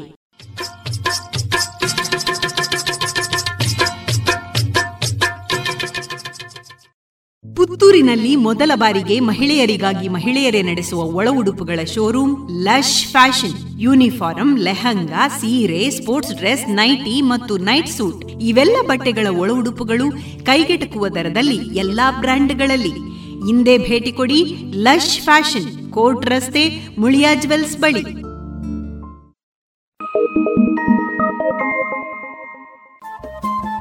ರೇಡಿಯೋ ಪಾಂಚಜನ್ಯ 90.8 FM ಸಮುದಾಯ ಬಾನುಲಿ ಕೇಂದ್ರ ಪುತ್ತೂರು. ಇದು ಜೀವ ಜೀವದ ಸ್ವರ ಸಂಚಾರ.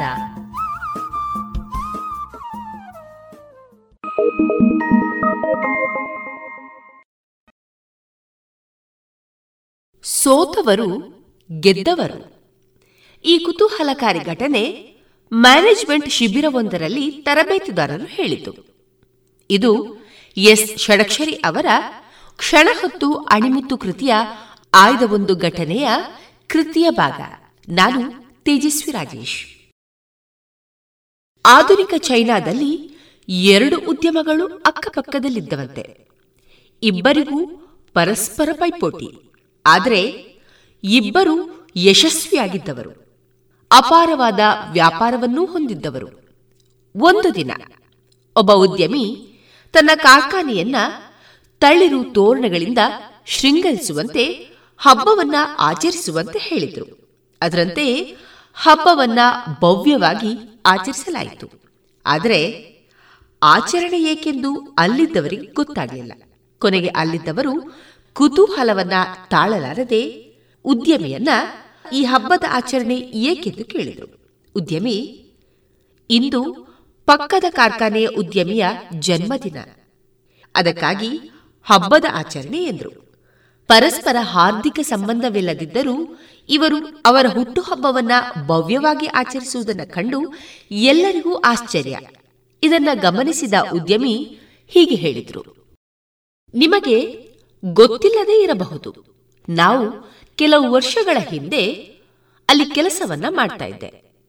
ಅವರಿಂದಲೇ ಈಗಿರುವ ವಿದ್ಯೆಯನ್ನು ಕಲಿತೆ. ಆಗ ಚಾಲ್ತಿಯಲ್ಲಿದ್ದ ಪರೀಕ್ಷೆಗಳಿಗೆ ಉತ್ತೀರ್ಣನಾದೆ. ಜೀವನ ಪರ್ಯಂತ ಅವರೊಟ್ಟಿಗೆ ಇರಬೇಕೆಂದು ತೀರ್ಮಾನಿಸಿಯೇ ಬಿಟ್ಟೆ. ಆದರೆ ಒಂದು ದಿನ ಅವರು ನಾನು ಮಾಡಿದ ಒಂದು ಸಣ್ಣ ತಪ್ಪಿಗಾಗಿ ಉದ್ಯಮದಿಂದ ಹೊರಗೆ ಹಾಕಿದರು. ಅಂದು ನಾನು ಬಹಳ ಗೋಳಾಡಿದೆ. ನನ್ನ ಮೇಲೆ ಅವರೇಕೆ ನಿಷ್ಕರುಣಿಯಾದರೆಂದು ಕೊರಗಿದೆ. ಆದರೆ ಬೇರೆ ದಾರಿಯೇ ಇರಲಿಲ್ಲ. ಹೊರಗೆ ಬರಲೇಬೇಕಾಯಿತು. ಅವರೇ ಕಲಿಸಿದ ಆ ವಿದ್ಯೆ ನನ್ನ ಕೈಯಲ್ಲಿತ್ತು. ಅದರ ಬಲದಿಂದ ಈ ಉದ್ಯಮವನ್ನು ಸ್ಥಾಪಿಸಿದೆ, ಅಭಿವೃದ್ಧಿಯನ್ನು ಹೊಂದಿದೆ, ನನ್ನದೇ ಮಾರ್ಗವನ್ನ ಕಂಡುಕೊಂಡೆ. ಅವರು ಅಂದು ನನ್ನನ್ನ ಹೊರಗೆ ಹಾಕದಿದ್ರೆ ನಾನು ಎಂದೆಂದೂ ಅವರ ಮೇಲೆಯೇ ಅವಲಂಬಿತನಾಗಿರುತ್ತಿದ್ದೆ. ನನ್ನ ಕಾಲ ಮೇಲೆ ನಿಲ್ಲುವ ಪ್ರಯತ್ನವನ್ನು ಮಾಡ್ತಾ ಇರಲಿಲ್ಲ. ಅವರು ಆಗಾಗ ಹೇಳ್ತಾ ಇದ್ದ, ನಾವೆಲ್ಲ ಮರದ ಕೊಂಬೆಗಳ ಹಾಗಿರಬೇಕು, ಬೇರೆ ಬೇರೆ ಆಗಬೇಕು, ಬೆಳೆಯುತ್ತಾ ಹೋಗಬೇಕು. ಕೊಂಬೆಗಳು ಬೇರೆ ಬೇರೆ ಆಗದಿದ್ರೆ ಮರ ಬೆಳೆಯೋದೇ ಇಲ್ಲ ಎಂಬ ಮಾತು ನನ್ನ ಪಾಲಿಗೆ ನಿಜ ಆಯಿತು. ಅವರು ಅಂದು ನನ್ನನ್ನು ತಿರಸ್ಕರಿಸದೆ ಹೊರಗೆ ಹಾಕದೇ ಇದ್ದಿದ್ರೆ ನಾನು ಬೆಳೀತಾನೇ ಇರಲಿಲ್ಲ. ಅದಕ್ಕಾಗಿ ನಾನು ಪ್ರತಿ ವರ್ಷ ಅವರ ಹುಟ್ಟುಹಬ್ಬವನ್ನು ಆಚರಿಸಿ ಅವರಿಗೆ ಧನ್ಯವಾದಗಳನ್ನು ಅರ್ಪಿಸ್ತೇನೆ. ಇದನ್ನು ಹೇಳಿದ ನಂತರ ಆ ಉದ್ಯಮಿಯೇ ಹೇಳಿದ ಮತ್ತೆರಡು ಪ್ರಸಂಗಗಳನ್ನು ಕೇಳಿ. ಎಪಿಜೆ ಅಬ್ದುಲ್ ಕಲಾಂ ಅವರು ವಿಮಾನದ ಪೈಲಟ್ ಆಗಲು ಬಯಸಿದ್ರಂತೆ. ಆದರೆ ಪೈಲಟ್ ಪರೀಕ್ಷೆಯಲ್ಲಿ ಅನುತ್ತೀರ್ಣರಾದ್ರಂತೆ. ಆನಂತರ ಏರೋನಾಟಿಕಲ್ ಎಂಜಿನಿಯರಿಂಗ್ ಅಧ್ಯಯನ ಮಾಡಲು ಹೋದ್ರಂತೆ. ಮುಂದೆ ಅವರು ಕೇವಲ ವಿಮಾನಗಳನ್ನಲ್ಲ, ರಾಕೆಟ್ಗಳನ್ನು ಹಾರಿಸುವ ಸಂಸ್ಥೆಯ ಮುಖ್ಯಸ್ಥರಾದರು. ಇನ್ನೊಂದು ಪ್ರಸಂಗ. ದೇಶ ವಿಭಜನೆ ಆದಾಗ ನಿರಾಶ್ರಿತರಾಗಿ ನಿರ್ಗತಿಕರಾಗಿ ಬರಿಗೈಯಲ್ಲಿ ಬಂದ ಒಬ್ಬ ಯುವಕ ಸೈಕಲ್ನ ಬಿಡಿ ಭಾಗಗಳನ್ನು ಮಾರ್ತಾ ಇದ್ದ. ಕ್ರಮೇಣ ಸೈಕಲನ್ನು ಉತ್ಪಾದಿಸತೊಡಗಿದ. ಇಂದು ವಿಶ್ವದಲ್ಲೇ ಅಗ್ರಮಾನ್ಯ ಸೈಕಲ್ ಉತ್ಪಾದಕರಾಗಿದ್ದಾರೆ. ಅವರು ಕೂಡ ನಾನು ಅಲ್ಲಿಯೇ ಇದ್ದಿದ್ರೆ ಇಷ್ಟು ಬೆಳೆಯುತ್ತಿರಲಿಲ್ಲವೇನೋ, ಅಲ್ಲಿಂದ ಹೊರಬರಬೇಕಾಗಿ ಬಂದದ್ದು ನನ್ನ ದೌರ್ಭಾಗ್ಯವಾಗಲಿಲ್ಲ, ಸೌಭಾಗ್ಯವೇ ಆಯಿತು ಎಂತ ಇದ್ರು. ಬದುಕಿನಲ್ಲಿ ನಮಗೂ ಸೋಲಿನ ಹೊಡೆತಗಳು ಬಿದ್ದಾಗ ನೋವನ್ನೇ ನೆನೆದು ಗೋಳಾಡೋದರ ಬದಲು ಅದು ಕಲಿಸಿದ ಪಾಠಗಳನ್ನು ಗಮನಿಸಿದ್ರೆ ನಾವು ಕೂಡ ಮುಂದೆ ಬೆಳೆಯಬಹುದೇನೋ. ಯೋಚಿಸಿ ನೋಡಿ. ಗುಣಮಟ್ಟದಲ್ಲಿ ಶ್ರೇಷ್ಠತೆ, ಹಣದಲ್ಲಿ ಗರಿಷ್ಠ ಉಳಿತಾಯ. ಸ್ನೇಹ ಸಿಲ್ಕ್ ಸ್ಯಾಂಡ್ ರೆಡಿಮೇಡ್ಸ್, ಗೋಲ್ವಾರು ಪುತ್ತೂರು. ಮದುವೆ ಚವಳಿ ಮತ್ತು ಫ್ಯಾಮಿಲಿ ಶೋರೂಮ್. ಎಲ್ಲಾ ಬ್ರಾಂಡೆಡ್ ಡ್ರೆಸ್ಗಳು ಅತ್ಯಂತ ಸ್ಪರ್ಧಾತ್ಮಕ ಮತ್ತು ಮಿತ ದರದಲ್ಲಿ ಲಭ್ಯ. Sneha silk and readymades, Shivaguru complex, Anjaneya ಮಂತ್ರಾಲಯದ ಬಳಿ, ಗೋಲ್ವಾರು ಪುತ್ತೂರು. ವರ್ಷವಿಡೀ ಎಲ್ಲಾ ತರಹದ ಹಣ್ಣು ತಿನ್ನುವ ಆಸೆಯೇ? ಐಸ್ ಕ್ರೀಮ್ ನಲ್ಲಿ ಮಾವಿನ ಹಣ್ಣೆ, ಹಲಸೆ, ಅಡಿಕೆ ಐಸ್ ಕ್ರೀಮ್ ತಿಂದಿದ್ದೀರಾ? ಗಾಂಧಾರಿ ಮೆಣಸು ಐಸ್ ಕ್ರೀಮ್ ಮಾಡೋಕ್ಕಾಗುತ್ತಾ? ಹೌದು, ಮರಿಕೆ ಐಸ್ ಕ್ರೀಮ್ ನಿಂದ ಸಾಧ್ಯ. ಪುತ್ತೂರಿನ ಮರಿಕೆ ಸಾವಯವ ಮಳಿಗೆಗೆ ಬನ್ನಿ. ರುಚಿಯಾದ, ಶುಚಿಯಾದ, ನೈಜ ಹಣ್ಣುಗಳಿಂದ ಒಡಗೂಡಿದ ಐಸ್ ಕ್ರೀಮ್. ಮಾವು, ಹಲಸು, ಎಳನೀರು, ಚಿಕ್ಕು, chocolate, dry fruits ice cream. ನಿಮ್ಮ ಮನೆಯ ಊರಿನ ಕಾರ್ಯಕ್ರಮ ಸ್ಪೆಷಲ್ ಮಾಡಬೇಕೆ? ಹೌದಾದಲ್ಲಿ ಅಂತಹ ಯಾವುದೇ ಶುಭ ಸಮಾರಂಭಗಳಿಗೆ ಸಂಪರ್ಕಿಸಿ ಮರಿಕೆ ನ್ಯಾಚುರಲ್ ಐಸ್ ಕ್ರೀಮ್ 9480535708. ಇನ್ನು ಮುಂದೆ ಕೃಷಿ ಲೋಕದಲ್ಲಿ ಸಾವಯವ ಕೃಷಿ ವೈವಿಧ್ಯತೆ ಈ ಕುರಿತು ಮಡಿಕೇರಿಯ ಶಿವಕುಮಾರ್ ಅವರಿಂದ ಉಪನ್ಯಾಸವನ್ನ ಕೇಳೋಣ. ಈ ಸಾವಯವ ಕೃಷಿ ಅಂತ ಹೇಳಿದ ಕೂಡಲೇ ಸಾಧಾರಣವಾಗಿ ವಿಷಮುಕ್ತ ಆಹಾರ ಪದ್ಧತಿಯ ಎಡೆಗೆ ನಾವು ಹೋಗುವಂತಹ ಒಂದು ಪದ್ಧತಿ ಅಂತ ಹೇಳಿ ಸಾಧಾರಣವಾಗಿ ತಿಳಿದುಬಂದಿದೆ. ಆದರೆ ಇದೇನಾಗಿದೆ ಅಂತಂದ್ರೆ, ಈ ಸಾವಯವ ಅಥವಾ ವಿಷಮುಕ್ತ ಆಹಾರ ಪದ್ಧತಿಯ ವ್ಯವಸ್ಥೆ ಬರ್ತಾ ಇದ್ದ ಹಾಗೆ ಈ ನಮ್ಮ ಕುಟುಂಬಗಳು ಬೆಳೆದ ಹಾಗೆ ಅದರಲ್ಲಿ ಭಾಗ ಆಗುವ ಹಾಗೆ ಈ ಸಾವಯವ ಪದ್ಧತಿಯು ಇತ್ತೀಚಿನ ವರ್ಷಗಳಲ್ಲಿ ಹಲವಷ್ಟು ಕವಲುಗಳನ್ನು ಒಡೆದಿದೆ. ವಿಶ್ವಮಟ್ಟದಲ್ಲಿ ಅದನ್ನು ಮೂರು ಮೂಲ ವಿಂಗಡಣೆ ಅಂತ ಮಾಡ್ಬೋದು. ಒಂದು ಸಾವಯವ ಕೃಷಿ, ಎರಡು ಮೂಲ ಪಂಗಡ. ಒಂದು ಸಾವಯವ ಕೃಷಿ, ಮತ್ತೊಂದು ಪರ್ಮಾಕಲ್ಚರ್ ಅಂತ ಹೇಳಿ. ಪರ್ಮಾಕಲ್ಚರ್ ಅಂದ್ರೆ ಪರ್ಮನೆಂಟ್ ಅಗ್ರಿಕಲ್ಚರ್ ಅಂತ ಹೇಳುವ ಹಾಗೆ ಎರಡು ಭಾಗವಾಗಿ ಗುರುಸ್ತಾರೆ. ಈ ಸಾವಯವ ಪದ್ಧತಿಯಲ್ಲಿ ನಮ್ಮ ಭಾರತ ಮಟ್ಟದಲ್ಲಿ ನಾರಾಯಣ ರೆಡ್ಡಿಯ ಪ್ರಣೀತ ಒಂದು ಭಾಗ, ಮತ್ತೆ ಪಾಳೇಕರ್ ಪ್ರಣೀತ ಭಾಗ, ಮತ್ತೆ ವಿಶ್ವಮಟ್ಟದ ನಮ್ಮ ಪುಕೋವಕ ಪದ್ಧತಿ, ಪುಕೋವಕ ಅಂತ ಹೇಳಿ ಜಪಾನಿನ ಅವರು ಸಾವಯವ ಋಷಿ ಅಂತ ಹೇಳ್ಬೋದು, ಅವರು ಹೇಳಿದಂಥ ಒಂದು ಪದ್ಧತಿ. ಇನ್ನು ಪರ್ಮಾಕಲ್ಚರ್ ಅಂತ ಹೇಳಿ ಬರುತ್ತದೆ, ಅದು ಬಿಲ್ ಮೋಲಿಸನ್ ಅಂತ ಹೇಳುವವರು ಇದು ಮಾಡಿದ್ದು. ಪರ್ಮಾಕಲ್ಚರ್ ಅಂದರೆ ಪರ್ಮನೆಂಟ್ ಅಗ್ರಿಕಲ್ಚರ್. ಆ ಹೆಸರು ಕೇಳುವಾಗ ವಿಶಿಷ್ಟ ಅಂತ ಅನಿಸ್ಬೋದು, ಆದರೆ ನಮ್ಮ ಈ ಪಶ್ಚಿಮ ಘಟ್ಟ ಪ್ರದೇಶ ಹಾಗೂ ಈ ಕರಾವಳಿ ಪ್ರದೇಶದಲ್ಲಿ ನಾವು ಸಾಧಾರಣವಾಗಿ ಏನು ಕೃಷಿ ಮಾಡ್ತಾ ಇದ್ದೇವೋ ಒಂದು ಬಹುಮಹಡಿ ಪದ್ಧತಿ, ಅದನ್ನೇ ಪರ್ಮಾಕಲ್ಚರ್ ಅಂತ ಹೇಳಿ ಹೇಳ್ತಾರೆ. ಇದರಲ್ಲಿ ಪರ್ಮಾಕಲ್ಚರ್ ಪುನಃ 3 ಭಾಗಗಳಾಗಿ ಒಡೆದಿದೆ. ಒಂದು ಅಗ್ರೋ ಫಾರೆಸ್ಟ್ರಿ ಅಂತ ಹೇಳಿ, ಕೃಷಿ ಅರಣ್ಯ ಅಂತ ಹೇಳೋದು. ಅದಕ್ಕೆ ಉದಾಹರಣೆ ಅಂದ್ರೆ ನಮ್ಮ ಮರಿಕೆ ಸದಾಶಿವರವರ ಅರಣ್ಯ, ಇತ್ತೀಚೆಗೆ ಮಾಡಿದಂಥ ಅರಣ್ಯ. ನಾನು ಅಲ್ಲಿಗೆ ಹೋಗಲಿಲ್ಲ, ಬಟ್ ಅದರ ಬಗ್ಗೆ ನಾನು ಸಾಕ್ಷ್ಯಚಿತ್ರ ನೋಡಿದ್ದೇನೆ, ಅದನ್ನೊಂದು ಉದಾಹರಣೆ ಆಗಿ ತಗೊಳ್ಬಹುದೇನೋ. ಇನ್ನೊಂದು ಅರಣ್ಯ ಕೃಷಿ ಅಂತ ಹೇಳಿ, ಅರಣ್ಯ ಕೃಷಿ ಅಂತ ಹೇಳಿದ್ರೆ ಅದು ಈಗ ಹೆಚ್ಚು ಕಮ್ಮಿ ಕೊನೆ ಹಂತಕ್ಕೆ ತಲುಪ್ತಾ ಇದೆ. ಅಂದರೆ ಕೊಡಗಿನ ಈ ನಮ್ಮ ಪಶ್ಚಿಮ ಘಟ್ಟ ಸಾಲುಗಳಲ್ಲಿ ಅರಣ್ಯಗಳೊಳಗೆ ಏಲಕ್ಕಿ ಈ ರೀತಿಯ ಕೆಲವು ಅರಣ್ಯ ಆಧಾರಿತ ಉತ್ಪನ್ನಗಳನ್ನು ಬೆಳೆಯುವಂಥ ಒಂದು ಕೃಷಿ ಪದ್ಧತಿ ಇತ್ತು, ಅದು ಈಗ ಮುಗಿತಾ ಬಂದಿದೆ ಅದು. ಮತ್ತು ಇನ್ನೊಂದು ಈಗ ಫುಡ್ ಫಾರೆಸ್ಟ್ರಿ ಅಂತ ಹೇಳಿ, ಫುಡ್ ಫಾರೆಸ್ಟ್ ಅಂತ ಹೇಳುವ ಒಂದು ಹೊಸ ಕಾನ್ಸೆಪ್ಟ್. ಅದು ಅಷ್ಟೇ ನಮ್ಮ ಈ ಕರಾವಳಿ ಮತ್ತು ಪಶ್ಚಿಮ ಘಟ್ಟ ಸಾಲಿನಲ್ಲಿ ನಾವು ಬೆಳೀತಾ ಇರುವಂತಹ ಯಾವ ಪದ್ಧತಿ ಇದೆ, ನಮ್ಮ ಸಾಧಾರಣವಾದ ಕೃಷಿ ಪದ್ಧತಿಯೊಳಗಿರುವಂತಹ ಒಂದು ಪದ್ಧತಿ ಅಷ್ಟೇ. ಅದಕ್ಕೆ ಈಗ ಪಾಶ್ಚಿಮಾತ್ಯ ದೇಶಗಳಲ್ಲಿ ಹಾಗೂ ಪೌರಾತ್ಯ ದೇಶಗಳಲ್ಲಿ ಸಾಕಷ್ಟು ಪರಿಚಯ ಮಾಡ್ತಾ ಇದ್ದಾರೆ ಅದನ್ನು. ಮತ್ತೆ ಇನ್ನು ಒಂದೊಂದಾಗಿ ಇದನ್ನೆಲ್ಲ ಸರಿಯಾಗಿ ಪರಿಚಯ ಮಾಡ್ಕೊಂಡು ಹೋಗಿದರೆ, ಸಾವಯವ ಅಂತ ಹೇಳುವಾಗ ಸಂಸ್ಕೃತ ಭಾಷಾ ತಜ್ಞರ ಅಭಿಪ್ರಾಯದ ಪ್ರಕಾರ ಸ ಆವಯವ ಅಂದ್ರೆ ನಮ್ಮ ದೇಹದ ಎಲ್ಲ ಅಂಗಾಂಗಗಳನ್ನು ಉಪಯೋಗಿಸಿ ಮಾಡುವಂತ ಕೃಷಿ ಸಾವಯವ ಕೃಷಿ ಅಂತ ಹೇಳ್ತಾರೆ. ಇದರಲ್ಲಿ ಈಗಿನ ಹೊಸ ರೀತಿಯಲ್ಲಿ ನೋಡಿದರೆ ಯಾವುದೇ ರಾಸಾಯನಿಕ ಒಳಸುರಿ ಇಲ್ಲದೆ ಮಾಡಿದ ಕೃಷಿ ಅಂತಲೂ ಹೇಳಬಹುದು. ಆದರೆ ಶುದ್ಧ ಸಾವಯವ ಕೃಷಿ ಅಂತ ಹೇಳುವಾಗ ಏನಾಗ್ತದೆ ಅಂತ ಹೇಳಿದ್ರೆ, ಒಳಸುರಿಗಳು ಮಾತ್ರ ಅಲ್ಲ, ನಾವು ಅಲ್ಲಿ ಬೆಳೆಸುವಂತ ಪದಾರ್ಥಗಳ ಗುಣಮಟ್ಟ, ಅಂದ್ರೆ ಅದು ಪಾರಂಪರಿಕ ಸಸ್ಯಗಳಾಗಿರಬೇಕು, ಪಾರಂಪರಿಕ ಬೀಜಗಳನ್ನೇ ಉಪಯೋಗಿಸಬೇಕು ಅಂತ ಹೇಳುವ ಕಟ್ಟುಪಾಡು ಇದೆ. ಆದರೆ ಈಗಿನ ಮಟ್ಟಿಗೆ ವಿಷಮುಕ್ತ ಆಹಾರವೇ ಆದ್ಯತೆ ಆಗಿರುವ ಕಾರಣ ಒಟ್ಟು ರಾಸಾಯನಿಕ ಮುಕ್ತ ಕೃಷಿಯನ್ನು ಸಾವಯವ ಅಂತ ಹೇಳಿ ಒಂದು ಭಾವಿಸಬಹುದು. ಮತ್ತೆ ಇನ್ನು ಸುಭಾಷ್ ಪಾಳೇಕರ್ ಅವರ 0 ಬಜೆಟ್ ನ್ಯಾಷನಲ್ ಫಾರ್ಮಿಂಗ್, ಇದು ಸಾವಯವದ ಕೈ ಕೆಳಗೆ ಬರ್ತದೆ. ಅದು ಇತ್ತೀಚೆಗಿನ ಕೆಲವು ಅಭಿಪ್ರಾಯ ಭೇದಗಳಿಂದಾಗಿ ಅದನ್ನ ಸುಭಾಷ್ ಪಾಳೇಕರ್ ನ್ಯಾಚುರಲ್ ಫಾರ್ಮಿಂಗ್ ಅಂತ ಹೆಸರು ಬದಲಾಯಿಸಿದ್ದಾರೆ. ಕಾರಣಾಂತರಗಳಿಂದಾಗಿ ZBNF ಇದ್ದದ್ದು SBNF ಅಂತ ಆಗಿದೆ. ಅದರಲ್ಲಿ ಅವರು ಹೇಳುವುದು ಏನಂದ್ರೆ, ಒಂದು ಆಕಳು ಒಂದು ದನ ದೇಶಿ ಅಂತ ಹೇಳ್ತಾರೆ. ದೇಶಿ ಆಕಳಿ ಸಾಕಿದ್ರೆ ಸಾಧಾರಣ ಅದರಿಂದ ಬರುವ ಉತ್ಪನ್ನಗಳನ್ನು ಉಪಯೋಗಿಸಿಕೊಂಡು 5 ಎಕರೆವರೆಗೆ ಕೃಷಿಯನ್ನ ಬೇರೆ ಯಾವುದೇ ಒಳಸುರಿ ಇಲ್ಲದೆ ಮಾಡಬಹುದು ಅಂತ ಹೇಳೋದು ಅವ್ರದ್ದೊಂದು ಅಭಿಮತ. ಹಾಗೆ ಅದನ್ನು ಮಾಡುತ್ತಾ ಇರುವವರು ಇದ್ದಾರೆ. ಅದರಲ್ಲಿ ಸಿಗುವ ಗಂಜಳ, ಸೆಗಣಿ ಮತ್ತೆ ಅದರಿಂದ ಜೀವಾಮೃತ, ಪಂಚಾಮೃತ ಹಾಗೆಲ್ಲ ಮಾಡಿ ಕೀಟ ನಿಯಂತ್ರಣಗಳನ್ನೆಲ್ಲ ಮಾಡಬಹುದು ಅಂತ ಹೇಳಿದ್ರು. ಮತ್ತೆ ಇನ್ನೊಂದು ನಾರಾಯಣ ರೆಡ್ಡಿ ಅವರು ಹೇಳಿದಂತ ಸಾವಯವ ಕೃಷಿ, ಅದರಲ್ಲೂ ಗೋವಾಧಾರಿತ ಸಾವಯವ ಕೃಷಿಯೇ.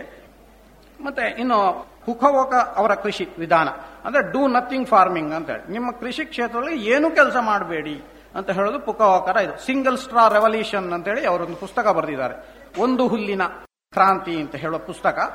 ಅದರಲ್ಲಿ ಏನು ಅಂತ ಹೇಳಿದ್ರೆ, ನೀವು ಅದರಲ್ಲಿ ಬೀಜವನ್ನ ಎಷ್ಟು ಬಿಡುದು, ನಿಮ್ಮತ್ತೆಗೆ ಯಾವಾಗ ಏನು ಯಾವ ರೀತಿಯ ತಳಿಯ ನಿಮ್ಮ ಲೋಕಲ್ ಆಗಿ ಬೆಳೆಯುವಂತಹ ತಳಿಗಳ ಬೀಜವನ್ನ ನೀವು ಎಷ್ಟು ಬಿಟ್ಟಿರ್ತೀರಿ ಯಾವಾಗ, ಅದು ಅದಕ್ಕೆ ಸಮಯ ಬಂದಾಗ ಅದು ಮೊಳಕೆ ಒಡೆಯುತ್ತದೆ, ಬೆಳೀತದೆ ಅದರ ಪ್ರಕೃತಿಗೆ ಗುಣಧರ್ಮಕ್ಕನುಸಾರವಾಗಿ. ಆಗ ಬೆಳೆದು ಬಂದಾಗ ನಿಮ್ಮ ಅವಶ್ಯಕತೆ ಇದ್ದಷ್ಟು ಕಾಳುಗಳನ್ನು ಮಾತ್ರ ನೀವು ಅದರಿಂದ ತಗೊಳ್ತೀರಾ, ಬಾಕಿ ಅದನ್ನು ಅಲ್ಲೇ ಬಿಟ್ಟು ಬಿಡ್ತೀರಾ. ಇದರಲ್ಲಿ ಮಾರುವ ವ್ಯವಸ್ಥೆ, ಆರ್ಥಿಕವಾದ ಇದು ಎಲ್ಲ ಇಲ್ಲ. ನಿಮ್ಮ ಆಹಾರ ಭದ್ರತೆ ನಿಮ್ಮ ಪದ್ಧತಿ ಮಾತ್ರ. ಅದು ಮತ್ತೆ ಪುನಃ ಅಲ್ಲೇ ಬಿದ್ದಿರ್ತದೆ, ಅದು ಪುನಃ ಇನ್ನೊಂದು ಅದರ ಸಮಯ ಬರುವಾಗ ಅದು ಹುಟ್ಟುತ್ತದೆ. ಅದು ಆ ರೀತಿಯ ಒಂದು ವ್ಯವಸ್ಥೆ ಈ ಕೃಷಿಯಲ್ಲಿ ತೊಡಗಿ ಈಗ 0 ಬಜೆಟ್ ನ್ಯಾಚುರಲ್ ಫಾರ್ಮಿಂಗ್ ಕೃಷಿಯನ್ನು ಮಾಡ್ತಾ ಇರುವಂತವರು ಸಾಕಷ್ಟು ಜನರು ಇದ್ದಾರೆ. ಈಗ ನಮ್ಮ ಕರ್ನಾಟಕದಲ್ಲೇ ಒಂದು ಉಲ್ಲೇಖ ಮಾಡಬೇಕಾದ್ರೆ, ಕೊಪ್ಪಳದಲ್ಲಿ ಜಯಂತ್ ಅಂತ ಒಬ್ಬರು ಇದ್ದಾರೆ. ಅವರದ್ದು ಒಟ್ಟು 18 ಎಕರೆ ಕೃಷಿ ಕ್ಷೇತ್ರ ಇದೆ. ಅದರಲ್ಲಿ 6 ಎಕರೆ ಅಂದಾಜು ಜಾಗದಲ್ಲಿ ಸಂಪೂರ್ಣ ಪುಕವೋಕ ಮಾದರಿಯ ಕೃಷಿಯನ್ನು ಮಾಡ್ತಾ ಇದ್ದಾರೆ. ಅವರ ಆ ಜಾಗ ಬೌಂಡ್ರಿ ರೇಖೆಯಿಂದ ಹೊರಗೆ ಒಂದು ಹುಲ್ಲು ಹುಟ್ಟಿರಲಿಲ್ಲ. ಅವರು ಆಗಾಗಲೇ 3-4 ವರ್ಷಗಳ ಬರವನ್ನು ಎದುರಿಸಿ ಆಗಿತ್ತು. ಇವರ 6 ಎಕರೆ ಜಾಗ ಶುದ್ಧ ಹಸುರಿನಿಂದ ಕಂಗೊಳಿಸ್ತಾ ಇತ್ತು, ಪೂರ್ತಿ ನೆರಳಿತ್ತು, ಎಲ್ಲಾ ಗಿಡಗಳಲ್ಲಿಯೂ ಫಲ ಸಮೃದ್ಧ ಆಗಿತ್ತು. ಅವರು ಅಷ್ಟೇ, ಈ ಮಾರುದು ಇದರ ಬಗ್ಗೆ ಇಲ್ಲ. ನಾನು ಹೋದದ್ದಕ್ಕೆ ನಿಮ್ಮ ಮನೇಲಿ ಎಷ್ಟು ಜನ ಇದ್ದಾರೆ ಕೇಳಿದ್ರು, 4 ಜನ ಅಂತ ಹೇಳಿದ್ರೆ, ಲೆಕ್ಕ ಮಾಡಿ 5 ನುಗ್ಗೆಕಾಯಿ ಕೊಯ್ದು ಕೊಟ್ಟರು. ಹುಣಸೆ ಹಣ್ಣು ಮರದ ಬುಡದಲ್ಲೇ ಬಿದ್ದಾಳ. ಅವರೇ ಅದು ನನ್ನದಲ್ಲ, ನನ್ನ ಪಾಲಿನ ನಾನು ಬೇಕಾದ ತಗೊಂಡು ಹೋಗ್ತೇನೆ, ನಾನು ಉಪಯೋಗಿಸ್ತೇನೆ, ಬಾಕಿ ಅದು ಪ್ರಕೃತಿಯದ್ದು. ಇದು ಕೋಲು ಜೇನು ಕಟ್ಟಿತ್ತು 6 ಎಕರೆ. ಆ 6 ಎಕರೆ ಬಿಟ್ರೆ ಮತ್ತೆ ಹುಲ್ಲು ಇಲ್ಲ ಆ ಕಡೆ. ಹಾಗೆ ಅವರು ಪುಕವೋಕ ಕೃಷಿಯನ್ನು ಮಾಡ್ತಾ ಇದ್ದಾರೆ. ಮತ್ತೆ ಇನ್ನು ಪರ್ಮಾಕಲ್ಚರ್ ಅಂತ ಹೇಳಿ, ಪರ್ಮನೆಂಟ್ ಅಗ್ರಿಕಲ್ಚರ್ ಅಂತ ಹೇಳಿ, ಅದೇ ಇದರಲ್ಲಿ ಬಯಲುಸೀಮೆಯಲ್ಲಿ ಇಲ್ಲ. ಇದರಲ್ಲಿ ಏನಂದ್ರೆ ಬಹುಮಹಡಿ ಕೃಷಿ ಪದ್ಧತಿ. ಉದಾಹರಣೆಗೆ ಈಗ ನಿಮ್ಮ ಅಡಿಕೆ ತೋಟಗಳನ್ನೇ ತಕೊಂಡ್ರಾದ್ರೆ, ಅಡಿಕೆಯ ತೋಟದ ಕರೆ ಬದುಗಳಲ್ಲಿ ನೀವು ತೆಂಗಿನ ಮರ ಬೆಳೆದಿರ್ತೀರಾ. ಅದರ ನಂತರ ಅಡಿಕೆ ಮರ ಇರ್ತದೆ. ಆ ಅಡಿಕೆ ಮರಕ್ಕೆ ಒಳ್ಳೆ ಮೆಣಸಿನ ಬಳ್ಳಿಗಳು ಅಥವಾ ಈ ತರ ಯಾವ್ದಾದ್ರು ಬೀಳ್ಯದೆಲೆ ಬಳ್ಳಿಯೋ ಹೀಗೇನಾದ್ರೂ ಹಬ್ಬಿರ್ತದೆ. ಅದರ ಕೆಳಗಿನ ಲೆವೆಲ್ ಅಲ್ಲಿ ನಿಮಗೆ ಬಾಳೆ ಗಿಡ ಅಥವಾ ಚಿಕ್ಕು ಅಥವಾ ಹಣ್ಣಿನ ಗಿಡಗಳಿರ್ತದೆ. ಆ ಹಣ್ಣಿನ ಗಿಡಗಳ ನಂತರದ ಲೆವೆಲ್ ಅಲ್ಲಿ ಸಾಧಾರಣ ದಾಸವಾಳ ಅಥವಾ ಈ ರೀತಿಯ ಹೂವು ಅಥವಾ ಹಣ್ಣು ಬಿಡುವಂತಹ ಸಣ್ಣ ಜಾತಿಯ ಸ್ವಲ್ಪ ನೆರಳಿನಲ್ಲಿ ಬರುವಂತಹ ಸಸ್ಯಗಳಿರ್ತವೆ. ಅದಕ್ಕಿಂತಲೂ ಕೆಳಗೆ ನೆಲದ ಲೆವೆಲಿನಲ್ಲಿ ದೊಡ್ಡ ಪತ್ರೆ, ಸಾಂಬ್ರಾಣಿ ಈ ರೀತಿಯ ನೆಲದಲ್ಲಿ ಹರಡುವ ನೆರಳನ್ನು ಬಯಸುವ ಗಿಡಗಳನ್ನ ಬೆಳೀಬಹುದು. ಮತ್ತು ಅದಕ್ಕಿಂತಲೂ ಕೆಳಗೆ ನೆಲದ ಒಳಗೆ ಗೆಡ್ಡೆ ಗೆಣಸುಗಳು, ಹಾಗೆ ಅಂದಾಜು 6 ಜಾತಿಯ ಬೆಳೆಗಳು ಒಂದೇ ಕೃಷಿ ಕ್ಷೇತ್ರದೊಳಗೆ ಬರುವಂತಹದ್ದು. ಈ ಪದ್ಧತಿ ಪರ್ಮಾಕಲ್ಚರ್ನಲ್ಲಿ ಬರ್ತದೆ. ಆದರೆ ಇದರಲ್ಲಿ ಒಂದು ವಿಶಿಷ್ಟತೆ ಏನಂತ ಹೇಳಿದ್ರೆ, ಇದನ್ನು ಅವರೊಂದು ವೈಜ್ಞಾನಿಕ ಅಧ್ಯಯನ ಮಾಡಿ ಒಂದು ಕಟ್ಟುಪಾಡಿಗೆ ಒಳಪಡಿಸಿದ್ದಾರೆ ಈ ಪರ್ಮಾಕಲ್ಚರ್ ಅಂತ ಹೇಳುವ ಇದರಲ್ಲಿ. ಇದಕ್ಕೆ ಈಗ ಪರ್ಮಾಕಲ್ಚರ್ ಟ್ರೈನಿಂಗ್ ಕೋರ್ಸ್ಗಳು ಅಂತ ಮಾಡ್ತಾ ಇದ್ದಾರೆ. ನಿಮಗೆ ಯಾವುದೇ ಕೃಷಿ ಹಿನ್ನೆಲೆ ಇಲ್ಲದಿದ್ರು, ಈ ಗಿಡದ ಬಗ್ಗೆ ಏನು ಗೊತ್ತಿಲ್ಲದಿದ್ರು ಹೋಗಿ ಟ್ರೈನಿಂಗ್ ತಗೊಳ್ಬಹುದು. ಮತ್ತೆ ಆಗ್ರೋ ಫಾರೆಸ್ಟ್ರಿ ಅಂದ್ರೆ ಈಗ ಕೃಷಿ ಕಾಡುಗಳು, ಕೃಷಿ ಅರಣ್ಯ. ಮರಿಕೆ ಸದಾಶಿವ ಅವರು ಮಾಡಿದಂತಹ ಇದು ನಿಮ್ಮ ಅವಶ್ಯಕತೆಗೆ ತಕ್ಕಾದ ಮರಮಟ್ಟುಗಳು ಆಗಲಿ ಯಾವುದನ್ನೇ ಆಗಲಿ ನಿಮ್ಮ ಕೃಷಿ ಕ್ಷೇತ್ರದ ಪಕ್ಕದಲ್ಲೇ ಬೆಳೆಯುವಂತಹ ಒಂದು ಪದ್ಧತಿ. ಅದಕ್ಕೂ ಈಗ ಸಾಕಷ್ಟು ಇದು ಬರ್ತಾ ಇದೆ. ಮತ್ತೆ ಫುಡ್ ಫಾರೆಸ್ಟ್ ಅಂತ ಹೇಳಿ ಹಣ್ಣಿನ ಅಥವಾ ಆಹಾರವನ್ನು ಕೊಡುವಂತಹ ವೈವಿಧ್ಯ ತಳಿಯ ಮರಗಳನ್ನು ಬೆಳ್ಕೊಳ್ಳೋದು, ಅಂದ್ರೆ ವರ್ಷ ಇಡೀ ನಿಮಗೆ ಸಿಗ್ತದೆ. ಇದರಲ್ಲಿ ಉಲ್ಲೇಖ ಮಾಡುವಂಥದ್ದು ನಮ್ಮ ಕೆನ್ ಲವ್ ಅವರು ಮಾಡಿದ 12 ಫ್ರೂಟ್ ಕಾನ್ಸೆಪ್ಟ್ ಅಂತ ಹೇಳಿ. ಅವರು ಹವಾಯ್ ದೇಶದಲ್ಲಿ ಸಣ್ಣ ರೈತರಿಗೆ ಅಲ್ಲಿಯ ಹವಾಮಾನ ಆಧಾರಿತ ಬೆಳೆ ಪದ್ಧತಿ ಆಧಾರಿತವಾಗಿ ಪ್ರತಿ ತಿಂಗಳು ಏನಾದರೂ ಒಂದು ಆದಾಯ ನಿರೀಕ್ಷೆ ಮಾಡುವ ಹಾಗಿರುವ ಗಿಡಗಳನ್ನು, ಅಲ್ಲಿಯ ಮೂಲ ಗಿಡಗಳನ್ನು ಗುರುತಿಸಿ ಅದನ್ನು ಬೆಳೆಯುವ ಇದನ್ನು ಮಾಡಿದ್ದಾರೆ. ಒಂದು ಕೃಷಿ ಕ್ಷೇತ್ರದ ಆ ಎಲ್ಲ ರೀತಿಯ 12 ಬೆಳೆಗಳು ಇರ್ತದೆ. ಆಗ ಏನಾಗ್ತದೆ, ಕೃಷಿಕನಿಗೆ ಪ್ರತಿ ತಿಂಗಳು ಏನೋ ಒಂದು ಆದಾಯ ಬರ್ತಾ ಇರ್ತದೆ. ನಾವು ವರ್ಷ ಇಡೀ ಕಾದು ಒಂದು ಆದಾಯ ತಗೊಳ್ಳೋದಕ್ಕೂ ಪ್ರತಿ ತಿಂಗಳು ಏನೋ ಖರ್ಚಿಗೆ ಒಂದು ಆದಾಯ ಬರ್ತಾ ಇರೋದಕ್ಕೂ ವ್ಯತ್ಯಾಸ ಇದೆ ಪದ್ಧತಿ. ಅದನ್ನು ಇದು ಮಾಡ್ಬೋದು. ಈ ರೀತಿಯ ವಿವಿಧ ವೈವಿಧ್ಯ ಪದ್ಧತಿಗಳು ಬಂದು ಇದಾಗುವಾಗ ನಮ್ಮ ಕೊಡಗಿನವರೇ ತಿಮ್ಮಯ್ಯ ಅಂತ ಅವರು ಈಗ ಈ ಸಾವಯವ ಜಗತ್ತಿನ ಅಲ್ಲಿ ಪ್ರಪಂಚದಲ್ಲಿ ಗುರುತಿಸಿಕೊಂಡಂತ ಒಂದು ವಿಜ್ಞಾನಿ. ಅವರು ಭೂತಾನ್ ಸರ್ಕಾರಕ್ಕೆ ಸಾವಯವ ಕನ್ಸಲ್ಟೆಂಟ್ ಆಗಿದ್ರು. ಈಗ ಮಹರ್ಷಿ ಮಹೇಶ್ ಯೋಗಿ ಯೂನಿವರ್ಸಿಟಿ ಅಯೋವಾ ಅದರಲ್ಲಿ ಸಾವಯವ ಕೃಷಿಯ ಪ್ರೊಫೆಸರ್ ಆಗಿದ್ದಾರೆ. ಅವರ ಕೈಗಳಿಗೆ 1000 ಎಕರೆಯ ಸಾವಯವ ಕೃಷಿ ರಿಸರ್ಚ್ ಸೆಂಟರ್ ಇದೆ. ಅವರು ಹೇಳಿದ್ರು, ಎಷ್ಟರ ಮಟ್ಟಿಗೆ ಈ ಹೆಸರಿನ ಮಿಸ್ಯೂಸ್ ಆಗ್ತಾ ಇದೆ, ನಮ್ಮದೇ ಸಾವಯವ ಅಂತ ಬೇರೆ ಬೇರೆ ಅವರು ಹೇಳ್ತಾ ಇದ್ದಾರೆ. ಹಾಗಾಗಿ ನಾವು ಒಟ್ಟಿನಲ್ಲಿ ಇದನ್ನು ಪರಿಸರ ಸ್ನೇಹಿ ಕೃಷಿ ಅಂತ ಹೇಳಿ ಹೊಸ ನಾಮಕರಣ ಮಾಡಿದರೆ ಒಳ್ಳೆಯದು. ಹಾಗಾದರೆ ಇವ್ರನ್ನೆಲ್ಲ ಒಂದು ಛತ್ರಿಯ ಕೆಳಗೆ ತರಬಹುದೇನೋ ಅಂತ ಹೇಳುವ ಅಭಿಪ್ರಾಯ ವ್ಯಕ್ತಪಡಿಸಿದರು. ಮತ್ತೆ ಇಷ್ಟೆಲ್ಲ ಸಾವಯವ ಕೃಷಿ, ಈ ಪರಿಸರ ಸ್ನೇಹಿ ಕೃಷಿಯನ್ನು ಮಾತಾಡಿದ ಮತ್ತೆ ಯಾಕಾಗಿ ನಾವು ಈ ಕೃಷಿ ಮಾಡಬೇಕು ಅಂತ ಹೇಳುವ ಬರ್ತದೆ. ಈಗ ನಮಗೆ ತಿಳಿದ ಮಟ್ಟಿಗೆ ನಮಗೆ ನಮ್ಮ ಮನುಷ್ಯರಿಗೆ ಅಥವಾ ಈಗಿನ ಪ್ರಾಣಿ ಸಂಕುಲಕ್ಕೆ ವಾಸ ಮಾಡಲಿಕ್ಕೆ ಇರುವಂತಹದ್ದು ಇದೊಂದೇ ಭೂಮಿ. ಹಾಗಾಗಿ ಈ ಭೂಮಿಯಲ್ಲಿ ಈಗಿನ ಇದು ಯಾವ ವೈಜ್ಞಾನಿಕ ಹಿನ್ನೆಲೆಯಲ್ಲಿ ಹೇಳುವುದಾದ್ರೆ 75% ನೀರಿನಿಂದ ಆವೃತವಾಗಿದೆ, 25% ಮಾತ್ರ ಭೂಮಿ ಇದೆ. ಆ 25% ಭೂಮಿಯಲ್ಲಿಯೂ ಈಗ ಇನ್ಫಾರ್ಮೇಶನ್ ಇರುವ ರೆಕಾರ್ಡಿನ ಪ್ರಕಾರ 77% ಅರಣ್ಯದಿಂದ ಆವೃತವಾಗಿದೆ. ಅದಕ್ಕೆ ಕಾನ್ಫ್ಲಿಕ್ಟ್ ಉಂಟು, ಈಗ ಅದು ಉಲ್ಟಾ ಆಗಿದೆ ಅಂತ ಹೇಳಿ. 23% ಹ್ಯಾಬಿಟೇಬಲ್ ಏರಿಯಾ ಇದೆ ಅಂತ ಹೇಳಿ ಒಂದು ಅಧ್ಯಯನ ಹೇಳ್ತದೆ. ಆ 23% ಹ್ಯಾಬಿಟೇಬಲ್ ಏರಿಯಾದಲ್ಲಿ ನಮ್ಮ ಈಗಿನ ನಗರಗಳು, ನಮ್ಮ ನಾಗರಿಕ ಜಗತ್ತಿನ ರಸ್ತೆಗಳು ಇದು ಎಲ್ಲ ಆಗಿ ಹೋದರೆ ಎಲ್ಲಿಯಾದ್ರೂ ಒಂದು 10%, 11% ಜಾಗ ಕೃಷಿಗೆ ಯೋಗ್ಯವಾದ ಭೂಮಿ ಇರ್ಬೋದು. ಈ ಬಂಜರು ಭೂಮಿಗಳನ್ನೆಲ್ಲ ಬಿಟ್ಟು ಕೃಷಿಗೆ ಯೋಗ್ಯವಾದ ಭೂಮಿ ಇರ್ಬೋದು. ಅಷ್ಟು 11% ಜಾಗದಲ್ಲಿ ಬೆಳೆದ ಆಹಾರ ನಮ್ಮ ಇಡೀ ಪ್ರಪಂಚಕ್ಕೆ ಸಾಕಾಗಬೇಕಾಗುತ್ತದೆ. ಹಾಗಿರುವಾಗ ಈಗಾಗಲೇ ವಿಜ್ಞಾನಿಗಳಿಗೂ ಒಪ್ಪಿಕೊಂಡಂತೆ ಆರ್ಗ್ಯಾನಿಕ್ ಕಾರ್ಬನ್ ಅಥವಾ ಹ್ಯೂಮಸ್ ಇಲ್ಲದೆ ಇದ್ರೆ ನೀವು ಯಾವುದೇ ರಾಸಾಯನಿಕವನ್ನು ಬಳಸಿದ್ರು ಗಿಡಕ್ಕೆ ಹೀರಿಕೊಳ್ಳುವ ಶಕ್ತಿ ಇಲ್ಲ ಅಂತ ವೈಜ್ಞಾನಿಕ ಜಗತ್ತು ಒಪ್ಪಿಕೊಂಡಿದೆ. ಆ ಹ್ಯೂಮಸ್ ಇಲ್ಲದೆ ಇಲ್ಲ. ಮತ್ತೆ ಹ್ಯೂಮಸ್ ಇದ್ರೂ ನೀವು ಕೊಡುವ ಆಹಾರ ಸಸ್ಯದಲ್ಲಿ ಕೇವಲ ಅದು ನೆಲದಿಂದ ತಗೊಳ್ಳೋದು, ಅದರ ಇದರಲ್ಲಿ 3% ಮಾತ್ರ.